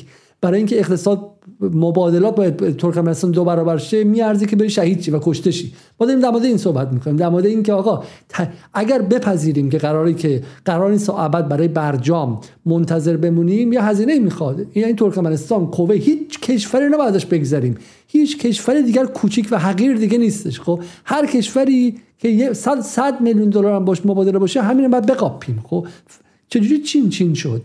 شما نگاه کنید در مبادلات چین کوچکترین کشورهای آمریکایی لاتین و آفریقایی رو یه آدم پای کار گذاشته براش و یک نهاد گذاشته براش. خب اینجوری که کشورها ابرقدرت میشن. کشورها روی پاشون میستن و توسعه پیدا می‌کنن و کشورهای به شکلی کشورها حقیر میشن که بگن آ این که از کوچیک ترکمنستان اون که افغانستانه اون که حالا پاکستان آشغالا چی داره برای خودش؟ خب اون که چم فلانه. و ما از تغییر ذهن می‌خوایم حرف بزنیم از تغییر پارادایم داریم امشب حرف می‌زنیم. ما واقع رحیمی و این حرف شما دقیقا همینه. اینه که فقط اراده رئیس جمهور کافی نیست. یک انقلاب در تفکر لازمه. درسته؟ و حالا شما می‌بینید تو این 16 ماه از دولت رئیسی چنین آمادگی رو یا نه. به قول آقای صالحی میگفتش که فرق رئیسی و روحانی اینه که رئیسی اونم همون نگاه کلیه داره فقط امتیاز بیشتری از غرب می‌خواد بگیره. ولی هنوز دلش با غرب و اون مبادلات قدیم و فروش نفته. خب ببینید به لحاظ ساختاری کشور این شکل هست. یه وقتی رئیس جمهور اراده ای هم برای این موضوع نداشته باشه ساختار به این سمت هدایت می‌کنه ما رو. و خب یک همچین شرایط اتفاق افتاده و تغییر ترند های ساختاری به این آسونی نیست. و خب شاید اراده این دیده شده در دولت ولی عمل کردی که منتهی به یک نتیجه ملموس و محسوس بشه خب هنوز دیده نشده و خب چند ماه یک سال زمانی نیست که بخوایم ما نتیجه رو تو این سطح ببینیم. ولی خب اون چیزی که هست اراده در گفتار و در عمل ظاهرا وجود داشته ولی خب اینکه منتهی به نتیجه بشه سخته. ولی خب داریم بعضی نتایج و بعضی اقداماتش رو می‌بینیم. از جمله همین موضوعی که در قبال آسیای مرکزی در قبال اتحادیه اقتصادی اوراسیا در قبال چین روسیه و خب موارد دیگه ای که خب بعضا این به عنوان یک شرقگرایی مفرد دیده میشه. ولی یک توازن در مقابل غربگرایی مفرد ساختاری کشوره. این چقدر جالب حرف شما. حالا به قول ماتستون میگه درختی که خیلی زیاد به صورت افراطی به سمت راست افراطی رفته رو نباید وسط بیاری چون ولش کنی وسط باز برمیگرده به اونجا. بعد به سمت چپ افراطی بیاری تا اینکه وقتی ولش می‌کنی در وسط بیسته. خب برای ما توضیح بدید حالا این شهرگر پس پس پس, پس خیلی به این میگن شهرگرایی افراطی. ولی شما معتقد که افراطیه. شما معتقدید که این متوازن کننده افراط سابقه. بله خب دقیقا توازن به معنای دو کفه ترازو زمانی که به لحاظ ساختاری و به لحاظ زمانی حتی هشت سال ما غربگرایی افراطی رو در دولت های روحانی داشتیم و خب دیدیم که تمام تلاش ها برای حصول نتیجه از روابط با غرب در واقع متمرکز شد و خب دیدیم که نشد. خب از این ور الان اون رفتارها با چین خب با روسیه نسبتا خوب بود. حتی دوره های روحانی تحت شرایطی بود که خب ایشون قرار گرفت توی اون چارچوب ولی خب الان نیاز داریم که کفه طرف مقابل رو سنگین کنیم و این رو هم در نظر داشته باشیم. تاریخ سیاست خارجی ما نه در دوره جمهوری اسلامی 40 سال اخیر در چند قرن اخیر نشون داده که این توازن زمانی که توی چارچوب بالانس خودش به درستی وزن گذاری شده باعث روابط با طرف مقابل باعث بهبود روابط با طرف مقابل هم شده. چه بسا اینکه همین وزنه سنگینتر شرق منجر به بهبود روابط ما با غرب هم میشه. تو دولت های روحانی هم همین اتفاق افتاد. زمانی که روابط ایران و روسیه تو دولت آقای روحانی خوب شد و به سمت مشارکت راهبردی رفت. خب متاثر از تحولات سوریه و خب خیلی تحولات دیگه یکی از عوامل بهبود روابط های روحانی با غرب و عواملی که تونست امتیاز بگیره و غربی ها رو بکشونه سمت خودش همین عامل بود. و الان هم همینه. اگر این نگاه باشه که آیه رئیسی چشمش رو به غرب بسته و به سمت شرق با دنده پنج داره حرکت می‌کنه خب بله این اشتباهه. ولی سنگین کردن کفه شرق برای امتیاز گرفتن از غرب به معنی توازن و هر چقدر اون سنگین تر بشه خب منطقی تر و معقول تر این موضوع. حالا من به سر کوریدورها به شما برمیگردم بدم سراغ آقای اسلام زاده. آقای اسلام زاده یه خود از فضایی اصلا این نمایشگاه برای ما بگید. چرا به نظر شما این نمایشگاه مهمه چی دیدی توی این نمایشگاه؟ شما جاهای خیلی مختلفی رفتی و به سفرهای خیلی زیادی کردی. چی داره ترکمنستان برای تجار ایرانی؟ آقای شاید براتون جالب شه. باز نگی هی داری تبلیغ خودتو می‌کنی میگی و اینا. ولی من پدرم شرکت تولیدی تریکو لباس و اینا داشت و ده هفتاد یادمه که ترکمنستانی ها اومدن مشهد ما و مشهد ما چه رونق خیلی زیادی گرفت و چه کار که نکردم با اینها و به قولی خب بازرگان ها با اینا وارد معامله نشدن. هر کسی که تولیدی کوچیکی هم بود با اینا وارد معامله شد و متاسفانه انقدر به اینا جنس بنجل فروختن. مثلا یه تریلی طرف کفش می‌گرفت میومد اینجا لنگه به لنگه بود مبل می‌گرفت توش نمی‌دونم شونه تخم مرغ بود و مسائل دیگه. و به یک باره دیدم که اونها کات کردن با ایران و شاید خیلی از تولیدی های شهر من جمله خود پدر من به سمت ورشکستگی رفتن و ما می‌تونستیم ببینیم که این حذف شدن ترکمنستان از سفره شرق کشور چطوری خسران بزرگی بود و ارزم به خدمتتون که خیلی ضربه بزرگی خوردن به صورت مستقیم مردم و ترک ها اومدن جای ایران رو گرفتن. و الان که من اومدم اینجا دیدم که انگار این روابط داره بازسازی میشه. یکی از تجاری که اومده بود پیرمردی بود. گفت من اون سالا اومدم و دیگه راپامون اینجا قطع شد تا الان. و امیدوار هستن همه.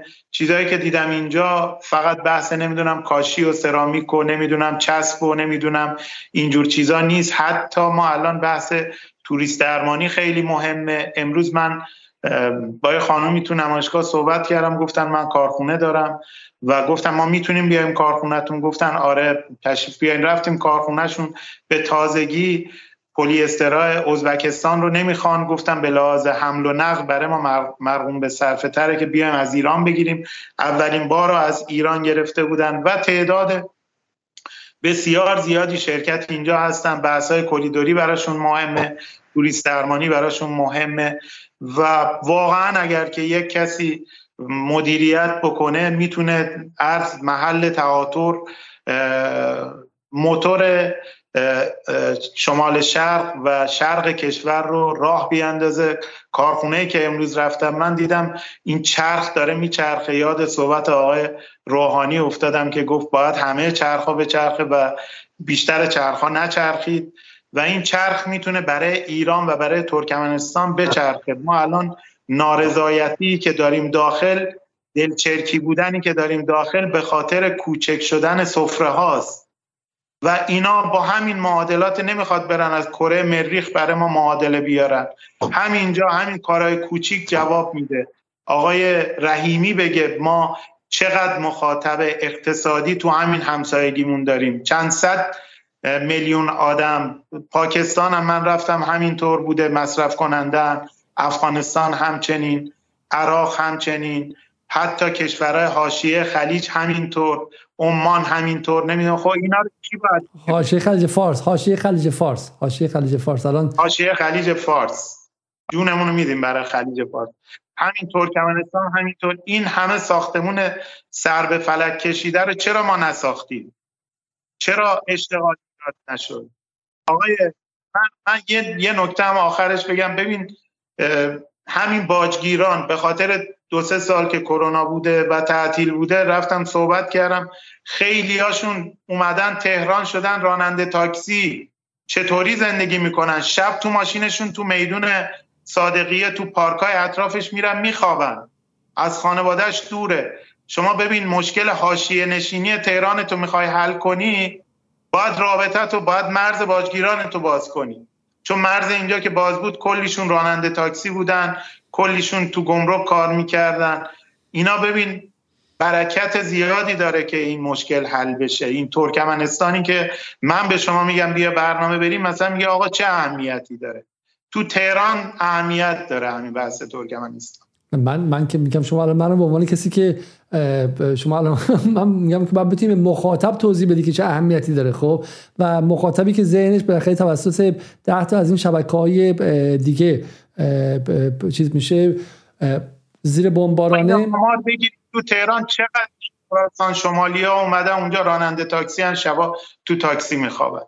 اونا همشون می‌تونن اینجا شغل داشته باشن و همینجا کنار خانوادهش باشن. بریم سراغ مشکلاتی که با اونجا هستش. حالا قبل از اون من فقط می‌خوام که آقای رحیمی برای ما این بحث کریدور رو توضیح بده. آقای اسلام شما اگر در این چند روز از کریدورها چیزی شنیدی اونجا و از فضایی که هست شنیدی برای ما بگو. خب آقای رحیمی این دو کریدور اصلی برای ما توضیح بده بله خب ببینید یک اتفاقی که در قبال آسیای مرکزی افتاده تو این چند سال اینه که بخش مهمی از بزرگترین و مهمترین کریدورهای جهان در این منطقه هم اومده و یک شاخه از اونها حداقل در این منطقه بنیان شده و خب این هم عوامل مختلفی داره. خب روی نقشه الان به خوبی روی همین نقشه مشخصه. چین برای دسترسی دریایی به اروپا باید چقدر مسیر رو چند ده هزار کیلومتر رو دور بزنه و برسه و خب دسترسی زمینی چین به اروپا با اون حجم عظیم تجارتی که حتی تو این دوره اخیر هم دیدیم که تحت شاه قرار نگرفت به راحتی از آسیای مرکزی در دسترس قرار می‌گیره و قابل دسترسی هست. و خب می‌بینیم که مسیر بسیار کوتاهی چین ابتکار کمربند و جاده رو در بخش زمینی یک شاخه بسیار مهمش رو از آسیای مرکزی تعریف کرد از قزاقستان به روسیه و به اروپا. که خب بخش زیادی از تجارت چین و اروپا رو در واقع تشکیل میدن. و الان هم که خب تحریم شده روسیه هنوز چین اصرار داره که از همین مسیر همچنان به اروپا دسترسی پیدا کنه که خب تو این نقشه جدید داریم می‌بینیم نقشه دوم که تحت عنوان کریدور میانی داره مطرح میشه که خب کریدوری هست که آسیای مرکزی رو بدون روسیه به اروپا وصل می‌کنه. که خب از دریای خزر از بنادر قزاقستان در دریای خزر و از بنادر ترکمنستان در دریای خزر که خب اینجا تو این نقشه فقط بنادر قزاقستان بس شده در ترکمنستان و قزاقستان به باکو می‌رسه و از اونجا به گرجستان در بندر باتومی که دسترسی دریایی مستقیم اروپا داره. یا میره ترکیه و از بنادر ترکیه این دسترسی انجام میشه. خب این هم باز از آسیای مرکزی داره عبور می‌کنه که خب بخش مهمی از اون برای چین هست و بخش بسیار مهمتری از این مسیرهای کریدوری برای خود آسیای مرکزی قبلتر گفتیم. قزاقستان بزرگترین تولید کننده اورانیوم در جهانه. و خب صادراتش در قیمت جهانی اورانیوم در جهان تاثیر گذاره قزاقستان به تنهایی بیش از 20 میلیون تن تولید غلات داره و گندم داره به تنهایی. غلات خب آرد اینا خب رقم خیلی بیشتریه. و این یک رقم بسیار عظیمیه که فکر می‌کنم نهمین یا دهمین تولید کننده بزرگ گندم در جهانه که خب سهم صادراتش خیلی زیاده چون جمعیت کمی داره. کشور آسیای مرکزی اگر سر جمع اینا رو محاسبه کنیم بزرگترین قطب تولید پنبه و نخ پنبه در جهانه. ازبکستان به تنهایی چند میلیون تن الان تولید پنبه و نخ پنبه داره ترکمنستان به همین صورت. که خب تعیین کننده قیمت پنبه در جهان هستند و خب محصولات بسیار استراتژیک دیگه مثل لیتیوم هست. لیتیوم که خب جزو صنایع بسیار استراتژیک در جهان هست. و خب خیلی از منابع دیگه. و خب اینها هم برای جهان همین هست. ولی برای نقشی که داریم می‌بینیم که شما بهش میگین کریدور میانی که نه از ازبکستان رد میشه نه از ترکمنستان نه از ایران. درسته؟ پس این در واقع دور زدن ما محسوب میشه که. این از ازبکستان و ترکمنستان عبور می‌کنه. تو اینجا فقط شاخه قزاقستان اون ترسیم شده. یکی از های کریدور میانی می‌رسه به بندر ترکمنباشی در ترکمنستان اون قسمت پایینتر و از اونجا متصل میشه. ولی ایران توی مسیر نیست.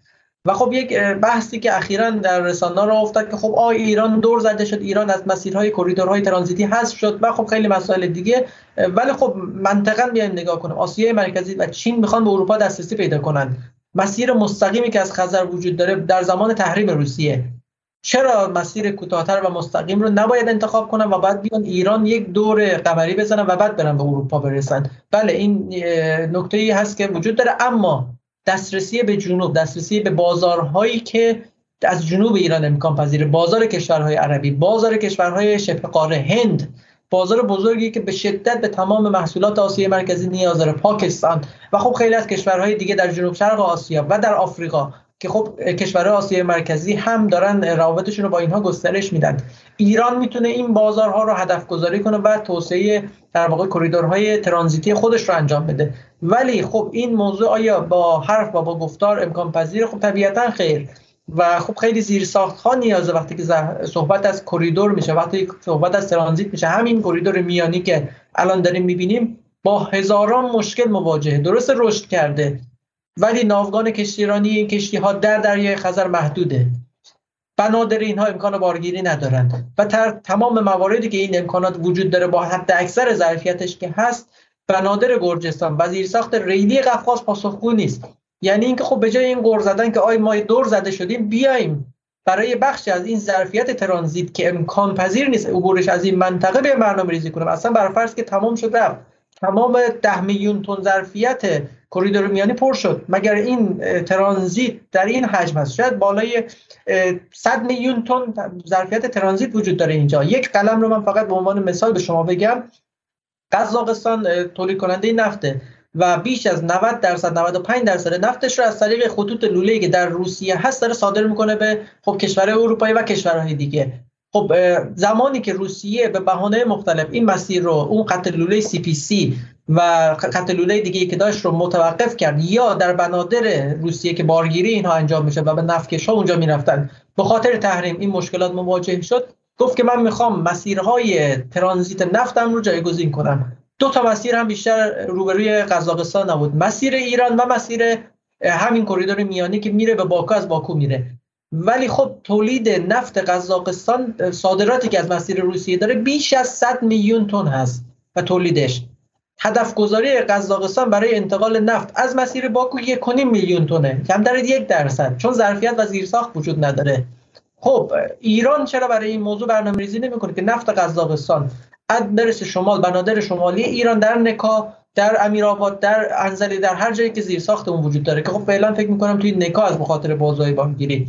و از مسیر ایران برسه به آبهای آزاد جنوبی ایران و از اونجا با نفت کشبارگیری کنه. هر ظرفیتی هر ظرفیتی. حالا من نمیگم یک میلیون تن شما ده میلیون تن ظرفیت ایجاد کن برای صادرات نفت قزاقستان. نفتکش بذار توی خزر زیرساخت بارگیری و بندر ایجاد کن و زیرساخت انتقال از شمال به جنوب رو ایجاد کن. باور کنید که تمام این ده میلیون تن بدون هیچ پروسه تشریفاتی انجام میشه و این کار صورت می‌گیره. برای قلات قزاقستان کریدور ریلی شرق خزر رو ما الان داریم توی نقشه می‌بینیم. یکی از مهمترین و استراتژیک ترین کریدورهایی که با محوریت ترکمنستان ما داریم. این مسیر دسترسی کوتاهی به قزاقستان میده از ایران به مناطق در واقع غربی ترکمنستان و غربی قزاقستان میده و به مهمترین مناطق و استراتژیک ترین مناطق روسیه با ما دسترسی میده. به منطقه اورال جنوبی و یکی از مناطق بسیار مهم روسیه که از قزاقستان دسترسی مستقیم ریلی میده به ما. که خب یک قطب صنعتی روسیه است از طرفی هم خب یک قطب قلات قزاقستان هم همینجا هست و اتفاقا یکی از اهداف بسیار جدی و مهم راه اندازی این کریدور برای هم قزاقستان هم ایران و هم ترکمنستان صادرات محصولات این کشورها به جنوب ایران به بنادر جنوبی ایران در بندر عباس در چابهار در بندر در واقع امام خمینی در اینها بود که بتونن محصولاتشون رو صادر کنند و خب محور اصلیش هم غلات قزاقستان بود. گفتم 20 میلیون تن خیلی جالبیه. من, من چون ما با همین در واقع بحثایی که اخیرا داریم می‌کنیم سعی می‌کنیم که مخاطب رو کریدور آگاه کنیم. یعنی به مخاطب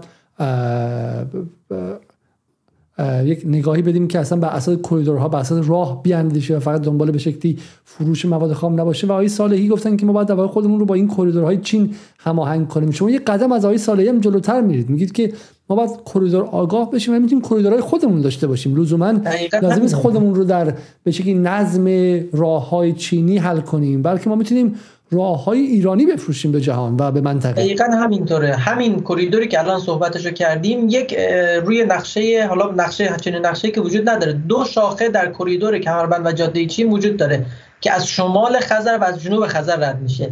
این خط و خطی هست که دو کریدور رو به هم وصل می‌کنه که هر اتفاقی بیفته توی یکی از این کریدورها امکان شیفت به کریدور بعدی رو این خط ریلی میده. و می‌تونه اصلا نجات دهنده باشه و همینطور هم شد. الان مسیر روسیه بسته شد برای چین.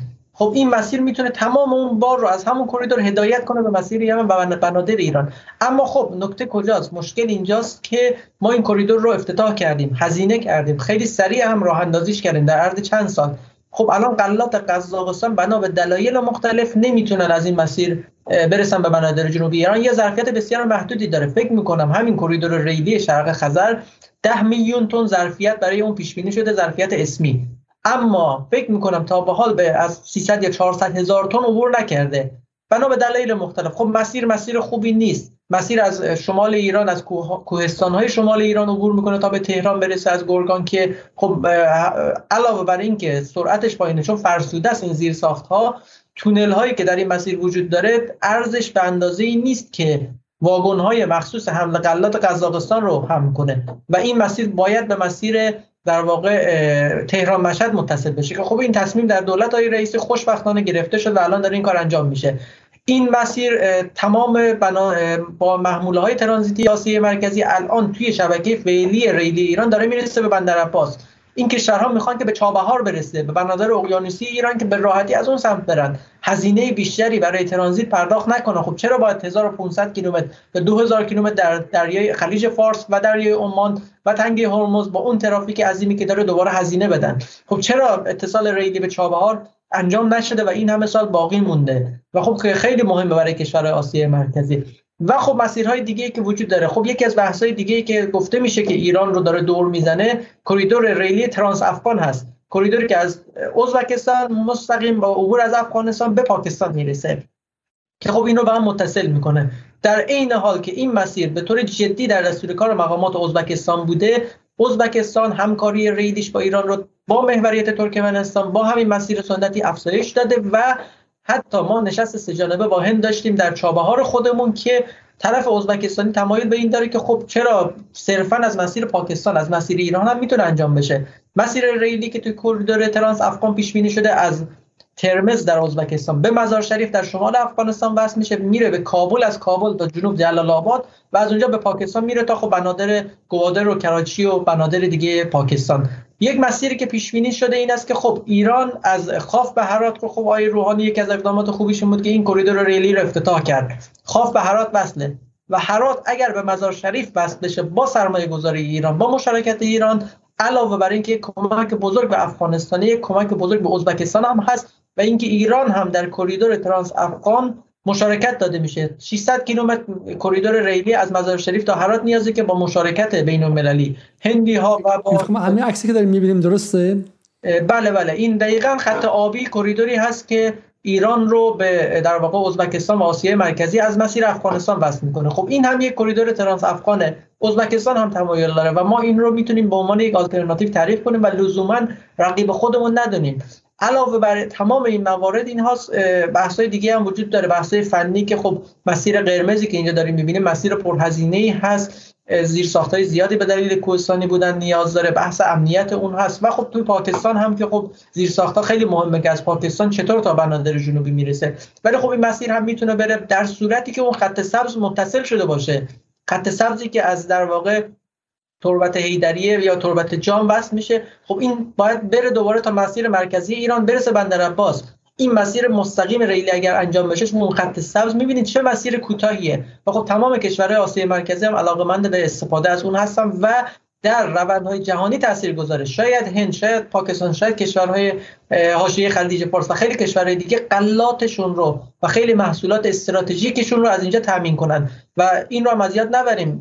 توی خیلی از محصولات استراتژیک کشاورزی قزاقستان و ازبکستان و خب کشورهای دیگه دارن به یک سطح خیلی بین المللی خاصی می‌رسن. چین زمانی که با آمریکا به مشکل خورد تأمین سویش به مشکل خورد. یکی از آلترناتیو هایی که برای این موضوع تعریف کرده قزاقستانه که بتونه از قزاقستان این تامین کنه. خب قزاقستان کشور وسیعی قابلیت کشاورزی داره و این منابع ما تو اوکراین دیدیم که بنادر اوکراین که برای روغن آفتاب کردن برای قلات به مشکل خوردن چه اتفاقی در جهان افتاد؟ و حتی روسیه هم در واقع نرمش کرد در مقابل این موضوع. یه مقدار خیلی می‌خوام تخصصی داریم به پایان برنامه تقریبا نزدیک میشیم یه ده دقیقه بیشتر نمونده. ولی پس واقع گره کار واقع از اوزان به, به ترکمنستان و اونجا به گرگان یعنی خیلی چیز پیچیده نیست این کریدور به شکلی بله بله. خزر شرقی. و این به نظر شما ممکنه که در دوره رئیسی اتفاق بیفته؟ بله مشکلش انشالله من در جریان هستم که تصمیماتش گرفته شده طراحی انجام شده و حتی بودجه ها تخصیص داده شده که این مشکلات زیرساختی که این کریدور داره مثل کند بودن مثل محدودیت هایی که در بخش ایرانی هست حل بشه. و خب ترکمنستان هم که الان به شدت همکاری خوبی داره و قزاقستان هم که خب آیه رئیس جمهور قزاقستان اخیرا توی نشست غیر رسمی سران کشورهای مستقل مشترک المنافع آقای توکایف صریحا و شخصا در نشستی که ایران هم حضور نداشت گفت که آقا بیایید از این کریدور استفاده کنید چرا از این کریدور استفاده نمیشه؟ در نشست اکو همینطور. و خب در تعاملات دیگه. که یعنی صرفا خواست ما نیست. شاید روس ها هم علاقه به این موضوع باشن. بسیار خوب. ما پس سه مرحله رو می‌بینیم برای برای مخاطب من باز کنم یه مرحله اینه که ما در 8 سال دولت روحانی نه اصلا عینکه رو بر نمیداشتیم. می‌گفتیم مرغ یه پا داره FATF برجام. برجام FATF FATF برجام. حالا اون عینکه برداشته شده. پس آماده این هستیم که حداقل دنیا رو متفاوت ببینیم بدون اون عینک ببینیم. عینک سیاه بود. حالا اینکه دنیا رو بتونیم دقیق تر ببینیم عینک عدسی درست هم بزنیم یک چیزه. تو اجرا هم بعد فساد نداشته باشیم تنبلی نداشته باشیم بروکراسیمون مریض بیمار به شکلی از درون پوسیده و غیره. این مسائل دیگه است. ما در مورد اونها حرف نمی‌زنیم. ولی حداقل پس تو این شیفتی که از دولت رئیس روحانی به رئیسی شده یه نکته که می‌بینیم این که حداقل این امکانات این امکانات بالقوه در جهان جدید که همه دنبال ارتباط با همدیگه و به شکلی روابط تو در تو هستن. چون دیگه قطبندی ها عوض شده این حداقل ممکن شده. برای من فقط به مخاطب بگم که ما اصلا هیچ به هیچ وجه جانماز آقای رئیسی رو آب نمی‌کشیم. که ممکنه که از توش هیچی هم در نیاد. نه بعدا یقه جدال رو بگیرید. ما فقط داریم میگیم عینکی برداشته شده و کسی مثل امید رحیمی که نگاهش به این جزئیات اینکه آقا از ازبکستان قله رو ببریم اون ور و فلان اینها تازه می‌تونن بیان نفس بکشن. حالا اینکه مجریان عمل هم بهشون گوش کنن یا نکنن حرف دیگه ایه. بریم سراغ آقای اسلام زاده. اسلام زاده شما تو این نمایشگاه چی می‌بینید؟ به نظرتون به فضای نمایشگاه برای ما تصویر کن و بگو که چه چیزایی از ایران میشه فروخته بشه. من سوال قبلی رو تکرار می‌کنم. چی داره برای اقتصاد ایران؟ این نمایشگاه فایدهش چی بود؟ بله ارزم به خدمتت که نمایشگاه خیلی چیزا داره. همین بدهیه چون ببین اولا بگم که ترکمنها دیگه خیلی زرنگ شدن و خیلی ارزیابی می‌کنن. خیلی میان ببینن چه خبره. مثلا یهو زلزله میشه خونه ها میریزه تو ترکیه میگن نکنه اینجا هم زلزله بشه و این اتفاق بیفته. خب ببینیم چطوری ماشینا اون ارزیابی می‌کنن. مثلا میگه که فلان ماشین رو میرم میارم از فلان برند ولی این چراغش که میشکنه اون 800 دلار باید بدی چراغ رو عوض کنه ماشین ایرانی رو که میارم و چراغش میشکنه 50 با 50 دلار تغییر می‌کنه. برای همون میاد فکر می‌کنم یک سال یا یک تو یک سال اخیر یا کمی قبلتر میاد ماشین پلیساشو مثلا پژو پرشیا می‌گیره. و پژو پرشیا می‌گیره برای ماشین پلیساش. الان دیدم که که دیدیم خب این چیه سمنده؟ آره. رانا. سمند هست. حالا من فقط چون همین پژو پارس 206 و سمند رو می‌شناسم. یه سری ماشین دیگه هم بود. مثلا فکر کنم اومده بودن مذاکره می‌کردن برای تاکسی های اشقابات نهاداشون اومده بودن. نمی‌دونم ماشین سنگین می‌گیرن. اتوبوس چند دستگاه گرفتن بازم می‌خوان تهیه بکنن. چون نزدیک هستیم خب خودرو رو دیدم خیلی سمتش میان. همین خودرویی که هی ما داریم خودمون رو تحقیر می‌کنیم. آقا این چه ماشینیه؟ اون چطوریه دیدم اینها با اینکه تویوتا اینجا بالاخره همه دارن برنده هم هستش و اینها ولی راغبن دوربر خودرو میان حتی وزیر امور خارجهشون اومدش اونجا. من فیلم گرفتم اطرافیان می‌گفتن نگیر ولی من گرفتم. و خیلی دقیق داشت خودروهای ایران رو نگاه می‌کرد. اصلا یه چیز جالب بگم براتون. اینجا معروف به اسب و فرش و اینجور چیزا ولی انقدر چون سه روز قبلا باز نمایشگاه فرهنگی بود که داخل هم نمایشگاه اقتصادی هم نمایشگاه فرهنگی فرش بود. فرش بافای ترکمن خیلی عجیب بود. برام می اومدن از نقش و نگار و اینجور فرشای ترکمن های ایرانی خیلی تعریف می‌کردن. راغب بودن کار مشترک انجام بشه. اون بحث توریست درمانی رو که خدمتتون گفتم. امروز ما چون اومدم با ترکمن ها مصاحبه کردم خیلی هاشون از همین لبنیات مثلا ایران خوششون میاد خب اینها ببین چند هزار دلاره چند میلیون دلاره. نمی‌دونم ساخت و سازای آیندهشون از مساله و سنگ ایران و این طرحهای متنوع سرامیک ایرانی مثلا طرف تعریف می‌کرد. مثلا برای اینکه نون فانتزی را بندازم ماشینالات نمی‌دونم پخت چیزایی که اصلا به چشم نمیاد و ابتکارهای خیلی ساده داره. من یاد سفر چین یاد سفر چین افتادم. یه کارخونه خیلی ساده رفتیم ما. این فقط من بگم این تصویر تصویر نمایشگاه درسته؟ ببینم. بله و ارزم به خدمتتون که یه بله. بله بله بله. اینجا قبل از افتتاحه و من ازتون خواهش می‌کنم که اون فیلم لحظه ورود کابینه وزرای ترکمنستان با وزیر ما رو به صورت پلی بک بخشش بکنید. و من چین رفتم. یک کارخونه خیلی ساده کابل سازی بود. ولی 15 تا کشور دنیا داشت صادر می‌کرد. یه کارخونه دیگه رفتم یه آبیاری قطره‌ای انجام می‌داد. 60 تا 70 تا کشور از آمریکا و کانادا تا آفریقا رو داشت پوشش می‌داد. و ما نباید هیچ شرکتیمون دست کم بگیریم. ضمن اینکه پتروشیمیمون اینجا مهمه. بحثای نفت و گازمون مهمه. اونا هم هستند و به نظر من یه مجموعه خوب بود ولی طرف ایرانی باید پای کار باشه به نظر. بله تو خود برنامه نمایشگاه هم آدم عادی خیلی کم بود. بیشتر تجار و بازرگانا و نهادهای دولتی یعنی کسایی که اومده بودن و با هدف خاص دنبال یک محصول خاص بودن نیومده بود فقط دور بزنه. از اون طرف بحث سرخص بودش منطقه ویژه سرخص که فکر می‌کنم خط ریلی ما با ترکمنستان آقای رحیمی از همون سرخص هستش دیگه بله، درسته؟ بله. یکی از آره. می‌خوام بس پس می‌خوام اینو پلی بک نشون بدم چون موسیقی هم هستش و بعد برگردیم به شما. شما یه نفسی بکشین و دو سه دقیقه پایانی برای جنبندی هم آماده شید.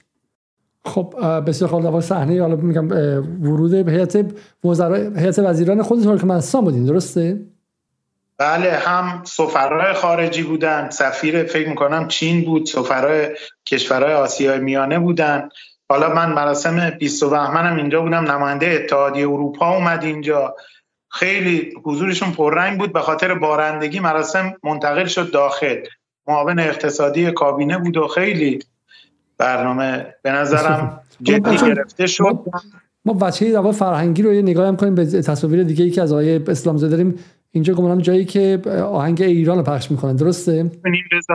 دو هزار نفر دست می‌زدن با آهنگ ایران. کاش بذارید مخاطبین ببینن چون معاون اقتصادی کابینه به هفته فرهنگی و صدر اخبار بودن ایران هم اشاره کرد تو همین نمایشگاه اقتصادی.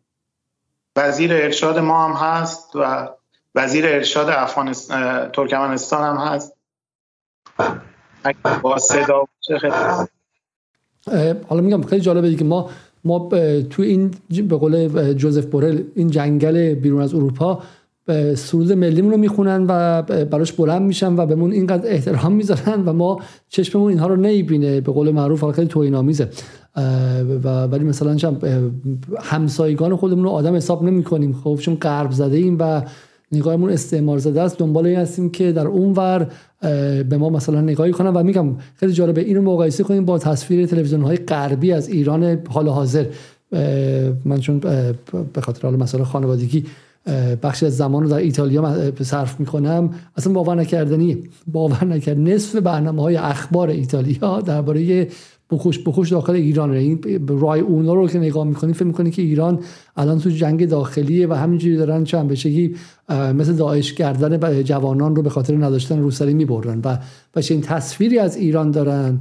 و, و بعد اونور میگم در همسایگی ما کشوری بود مثل ترکمنستان که از نظر فرهنگی اینقدر قرابت دارن و به قول شما خودشون خیشاوند ما می‌تونن و ما رفتیم باشون دعوا رو انداختیم در دوره روحانی و کار به 4.5 میلیارد دلار به شکلی دعوا و مشکلات رو انداختیم. خب من فقط به عنوان بحث بفرمایید اسلام چیزی می‌خواستیم بگین شما؟ بله، من نکته پایانیم که اگه میشه اجازه بدیم بعد من برم چون فیلمم داره برای ایرانی های مقیم اینجا پخش میشه الان تموم میشه باید صحبت بکنم.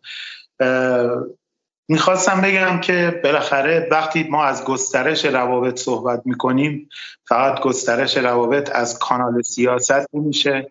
بحث اقتصاد هست. قبل از همه اینا بحث فرهنگ هست. ما تصور بکنیم الان شما اینجا این سالن گنجایشش من پرسیدم 1600 نفره. شما فکر کن یه خانوم اروپایی مثلا بیاد با لحجه نیمچه فارسی صحبت کنه مثلا با موهای بلند مثلا بگه که آره این شعر ایرانتون چقدر قشنگه و چقدر وایرال میشدش این تو ایران که ببین یه اروپایی اینجوری. اینجا یک کشور آوردن پای کار. من باهاشون صحبت کردم گفتم آقا اینجا دو هزار نفرم میان می‌بینن. چه جریانی ایجاد می‌کنن گفت آقا ببین این همه دوربین این همه شبکه تلویزیونی اینجا این موقعیت در اختیار هر کسی قرار داده نمیشه. و من خواهشم اینه که ما باید تصمیم بگیریم چرا پرونده های ما نیمه کاره میمونه. اون از برجام این از چین اون از روسیه این ور نمی ما باید تصمیم بگیریم این که حالا اگه میشه من اجازه می‌خوام یه خاطره کوچیک تعریف کنم. یکی از رزمنده ها میگه لحظه ای که می‌خواستیم بریم با قایق عملیات انجام بدیم یه نفر شک کرد. یعنی یه پاش رو اسکله بود یه پاش تو قایق بود. نمیذاش قایق بره نه خودش میومد شک کرده بود که برم یا نرم. انقدر وایساد می‌گفت یکی از رزمنده ها بهش گفت برادر یکی از اون دوتا پاتو بردار. یا بیا یا ما باید تصمیم بگیریم. یکی از پاهامون رو باید برداریم اجازه بدیم این کشتی حرکت کنه. همین. خیلی خیلی عالی. به نظر من به اون نکته پایانی نکته نکته خیلی درخشانی بود. آقای رحیمی شما؟ زمانی که ما تصمیم گرفتیم که پامون رو برداریم و خب اراده کردیم که می‌تونیم روابطمون رو سیاست خارجیمون رو با این کشورها متوازن کنیم و ما می‌توانیم به اندازه تمام اروپا از همین کشورهای آسیای مرکزی منافع اقتصادی منافع متقابلا سودمند اقتصادی داشته باشیم منافع دو جانبه داشته باشیم اون موقع می‌تونیم خب تازه با یک چالش جدی مواجه میشیم. چالش جدی ما ساختار و زیرساخت هست.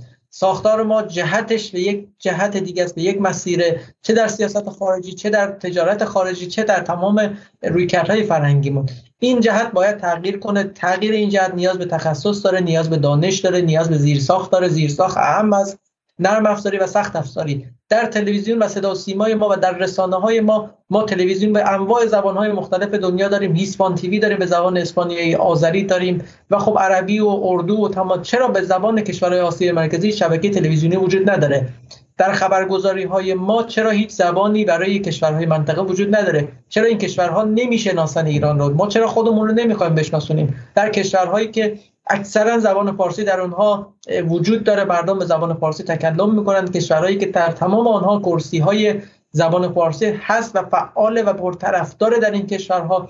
در کشورهایی که تاریخ و فرهنگ ایرانی رو می‌شناسن و خب احساس در واقع قرابت مشترک دارن در خیلی از چهرها ابو ریحان بیرونی ابن سینا و خیلی چهرهای دیگه. ابو سعید ابوالخیر در همین ترکمنستان پوریای ولی و خب خیلی چهرهای دیگه ای که وجود داره مثل مختوم قلی فراقی که باز به صورت دو جانبه مورد توجه ما هست. این زیر ها رو باید ایجاد کنیم. من رشته مطالعات آسیای مرکزی به صورت آکادمیک در دانشگاه خوندم واقعا فقر منابع فقر نیروی انسانی فقر متخصص در این حوزه بیداد می‌کنه و خب خیلی وضعیت عجیب غریبی هست در این حوزه. در سخت ساختارهای دولتی هم به همین صورت. ما در تمام نهادها و ادارات و شرکت های حتی بخش خصوصی که به نحوی می‌توانند مرتبط باشن با این کشورها در واقع نیاز داریم به افرادی که این حوزه رو بدونن. زبان این کشورها رو ما نمی‌دونیم در ایران. کسی در ایران شاید زمانی بخواد که زبان قزاقی یاد بگیره. زبان ازبکی زبان ترکمنی. حالا ترکمنی چون در ایران ترکمن زیاد داریم خب راحت تره برای زبان های دیگه هیچ کرسی وجود نداره. بستر و محملی وجود نداره که این زبان آموزش داده بشه. خب زبان مبنای ارتباطه. بدون زبان اگه مگر میشه ارتباط برقرار کرد؟ تا کی می‌خوایم ما با زبان روسی با این کشورها ارتباط برقرار کنیم یا با زبان انگلیسی؟ و خب اینها همه زیرساخت هایی که باید ایجاد بشه همه رو گردن دولت نمیشه تو خود دولت هم خیلی فرق این کشورها رو نمی‌دونن درسته؟ بله بعضی مسئولان دولتی ما هم شاید اینها رو ندونن و فعالین بین الملل من با اکتیویست های حوزه بین الملل ما که خب خیلی چهره های مطرحی هستن صحبت کردم. شاید تفاوت بین قرقیزستان و قزاقستان رو نمی‌دونن. نمی‌دونن تاجیکستان کجاست. نمی‌دونن که سمرقند و بخارا در ازبکستان نه در تاجیکستان. نمی‌دونن که در ازبکستان برفرض چه ظرفیت عظیم و یک تحول عظیمی اتفاق افتاده که در این چهار سال که تمام دنیا ذره بیناشون رفته روی ازبکستان و ما هنوز در ایران تا میگیم ازبکستان میگن ازبکستان کجاست ترکمنستان یا تاجیکستانه؟ و خب دقیقا اون نگاهی که نسبت به ایران و عراق هست در کشورهای اروپایی و آمریکایی که ما رو آزار میده این نگاه در این کشورها هم نسبت به ایران وجود داره و خب این شناخت ما بسیار کمه در عین حال که شناخت این کشورها نسبت به ایران بسیار زیاده به خاطر اون اشتراکات و قرابت هایی که دارن. و جمله که شاید حالا مخاطبون در اون نگفتم و من می‌خوام اینو یه خورده پررنگش هم شما که ارتباط با این کشورها می‌تونه معادل ارتباط با فرانسه و آلمان و ایتالیا باشه. فقط این رو اگر میشه یه بله بله. پررنگش کنید و حتی به لحاظ اقتصادی با آمار و ارقام هم میشه این رو اثبات کرد. ظرفیتی که برای مبادلات تجاری ایران با این کشورها هست شاید به تنهایی با ازبکستان به تنهایی با قزاقستان برابری می‌کنه با بخش مهم و زیادی از کشورهای اروپایی. چند کشور رو شما بذارید کنار هم. مبادلات تجاری ما و ساخت و اون یک اون اصطلاح complementarity یعنی اون مکمل بودنی که توی اقتصادها هست و محرک مبادلات تجاری و مبادلات اقتصادی است توی این کشورها بسیار زیاده. و این اراده در دولت می‌خواد که تسهیل کنه و در بخش خصوصی می‌خواد که نگاهش باز بشه و آگاهی پیدا کنه که بخشی از این رسالت رسانه ها و جامعه متخصص هست و بخشی هم خب اراده این بخش خصوصی هست که به این سمت برن و خب این ظرفیت عظیم و این دریایی در واقع عظیمی هست که اگر شناسایی بشه اگر دیده بشه خب یک مسیری باز می‌کنه که شاید اصلا اون نگاه سنتی که نسبت به اروپا وجود داره رو به کل پاک کنه و نگاه جدیدی رو جایگزین کنه. بسیار خب حالا در واقع کلیت بحث امشب ما همینه دیگه. ما در جدال به عنوان یک رسانه حالا رسانه‌ای که صداش هم اغلب نمی‌رسه اونم مقصر مسائل فنی خودمونه. ولی ولی به عنوان یه رسانه کارمون تغییر پارادایم ها تغییر عینک ها تغییر نحوه نگاه تغییر زاویه نگاهه. ما قدرت چندانی نداریم خارج از کشور هستیم مقامات با ما صحبت نمی‌کنن نمی‌تونیم به مثل رسانه ای که بعد بتونه وزیر و رئیس جمهور و نخست وزیر رو به چالش می‌کشه اونها رو به چالش بکشیم. نمی‌تونیم بریم ببینیم کی فساد کرده و توی به شکلی کارنامه فساد مسئولان جمهوری اسلامی و شرکت های خصوصی و دولتی و نهادها سرک بکشیم. ولی یه کاری می‌تونیم بکنیم. و اونم تغییر نگاه هاست. حتی تو برنامه‌ای که با یاسر جبرائیلی داشتیم من نمی‌دونم آیا جبرائیلی اقتصاددان هست نیست خیلی نامه‌ای ولی رو تغییر نگاه می‌تونیم حرف بزنیم. من معتقدم که دلار زدایی که آقای جبرائیلی مطرح کرد اون رو میشه پاش وایسا و جدال پاش وای میسته. حالا آقای جبرائیلی دقیقاً از نظر تخصصی درست توضیح نداده مسئله دیگه. ولی ما رو دلار زدایی میستیم ما روی چرخش به منطقه باید بیستیم. و روی چرخش به شرق هم باید بیستیم. اینها عینک هایی که باید باید ما در اختیار مخاطب قرار بدیم و به نظر میاد که مخاطب ما بخشی از مخاطب ایرانی ذهنش دوگم شده سنگ شده و فریز شده در عصر قدیم و این رسانه های غربی هم. خب کارشون همینه اینه که نگذارن ما به دنیای جدید به اساس منافع خودمون نگاه کنیم. کار استعمار اینه و ما ما همه حرفمون این که میگه سالها دل طلب جامعه جمع از ما می‌کرد آنچه خود داشت ز بیگانه تمنا می‌کرد. سرنوشت ما با این کشورها در یک جا بوده در این تاریخ با همدیگه بودیم و ما با هم هم سرنوشتیم و به توسعه رسیدن. من با هم دیگه نمیشه عراق توسط آمریکا اشغال باشه افغانستان توسط آمریکا اشغال باشه ترکمنستان و ازبکستان تحت خطر تروریسم باشن در جنوب یه اتفاقی باشه و ما مثلا اون وسط سر و گنده باشیم. این دروغی که از ابتدای پهلوی به سر ما کردن که آقا شما اصلا متعلق با آریایی های اروپا هستیم به این به شکلی داغون های منطقه چی کاره؟ نه نه ما مال این منطقه این توی این منطقه 3000 سال 4000 5000 6000 سال زندگی کردیم و با همدیگه هم سرنوشتیم و توسعه‌مون هم با همدیگه مشترکه. خیلی خیلی ممنون رحیمی از اینکه برنامه رو در کنار ما بودیم. امیدوارم که بتونیم به زودی با شما برنامه های بیشتری به صورت تخصصی در مورد هر کدوم از این کشورها داشته باشیم. قبل از رفتن توجهتون جلب می‌کنم به تکیه از موسیقی که در این در, در کنار این نمایشگاه اختصاصی ایران بوده و شبهای فرهنگی برای ایران داشتن موسیقی که در اشخابات پخش شده. با این موسیقی با شما خدافزی می‌کنم. حدود نیم ساعت دیگه با برنامه درباره سندیکای کارگران با شما هستم. شب روزتون خوش و خدا نگهدار. کس می نامن برای جان بی دل نامن آیلا هر یار هر یار لی لی لی نرم جان عزیز جان. و رفش نوبل آیلایی و رفش نوبل علی کچ کرنده ای بوی ارمانه. دگو بلا و نامرد مگو جانه با دردی مبران جان بی درمان نرم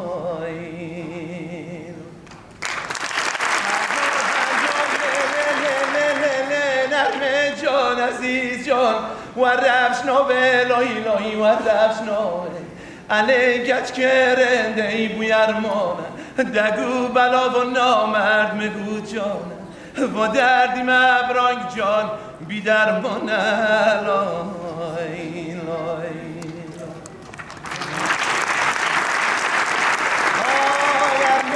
ارمانه ارمانه ارمانه. های درد منیل سردردانه گرکتی دست نامردانه. های آتمه گوشه لین بردانه ارمان سوسه ده با رئیسه گراز قمیسه دفتر نویسه ارمانه ارمانه ارمانه ارمانه های ارمانه ارمانه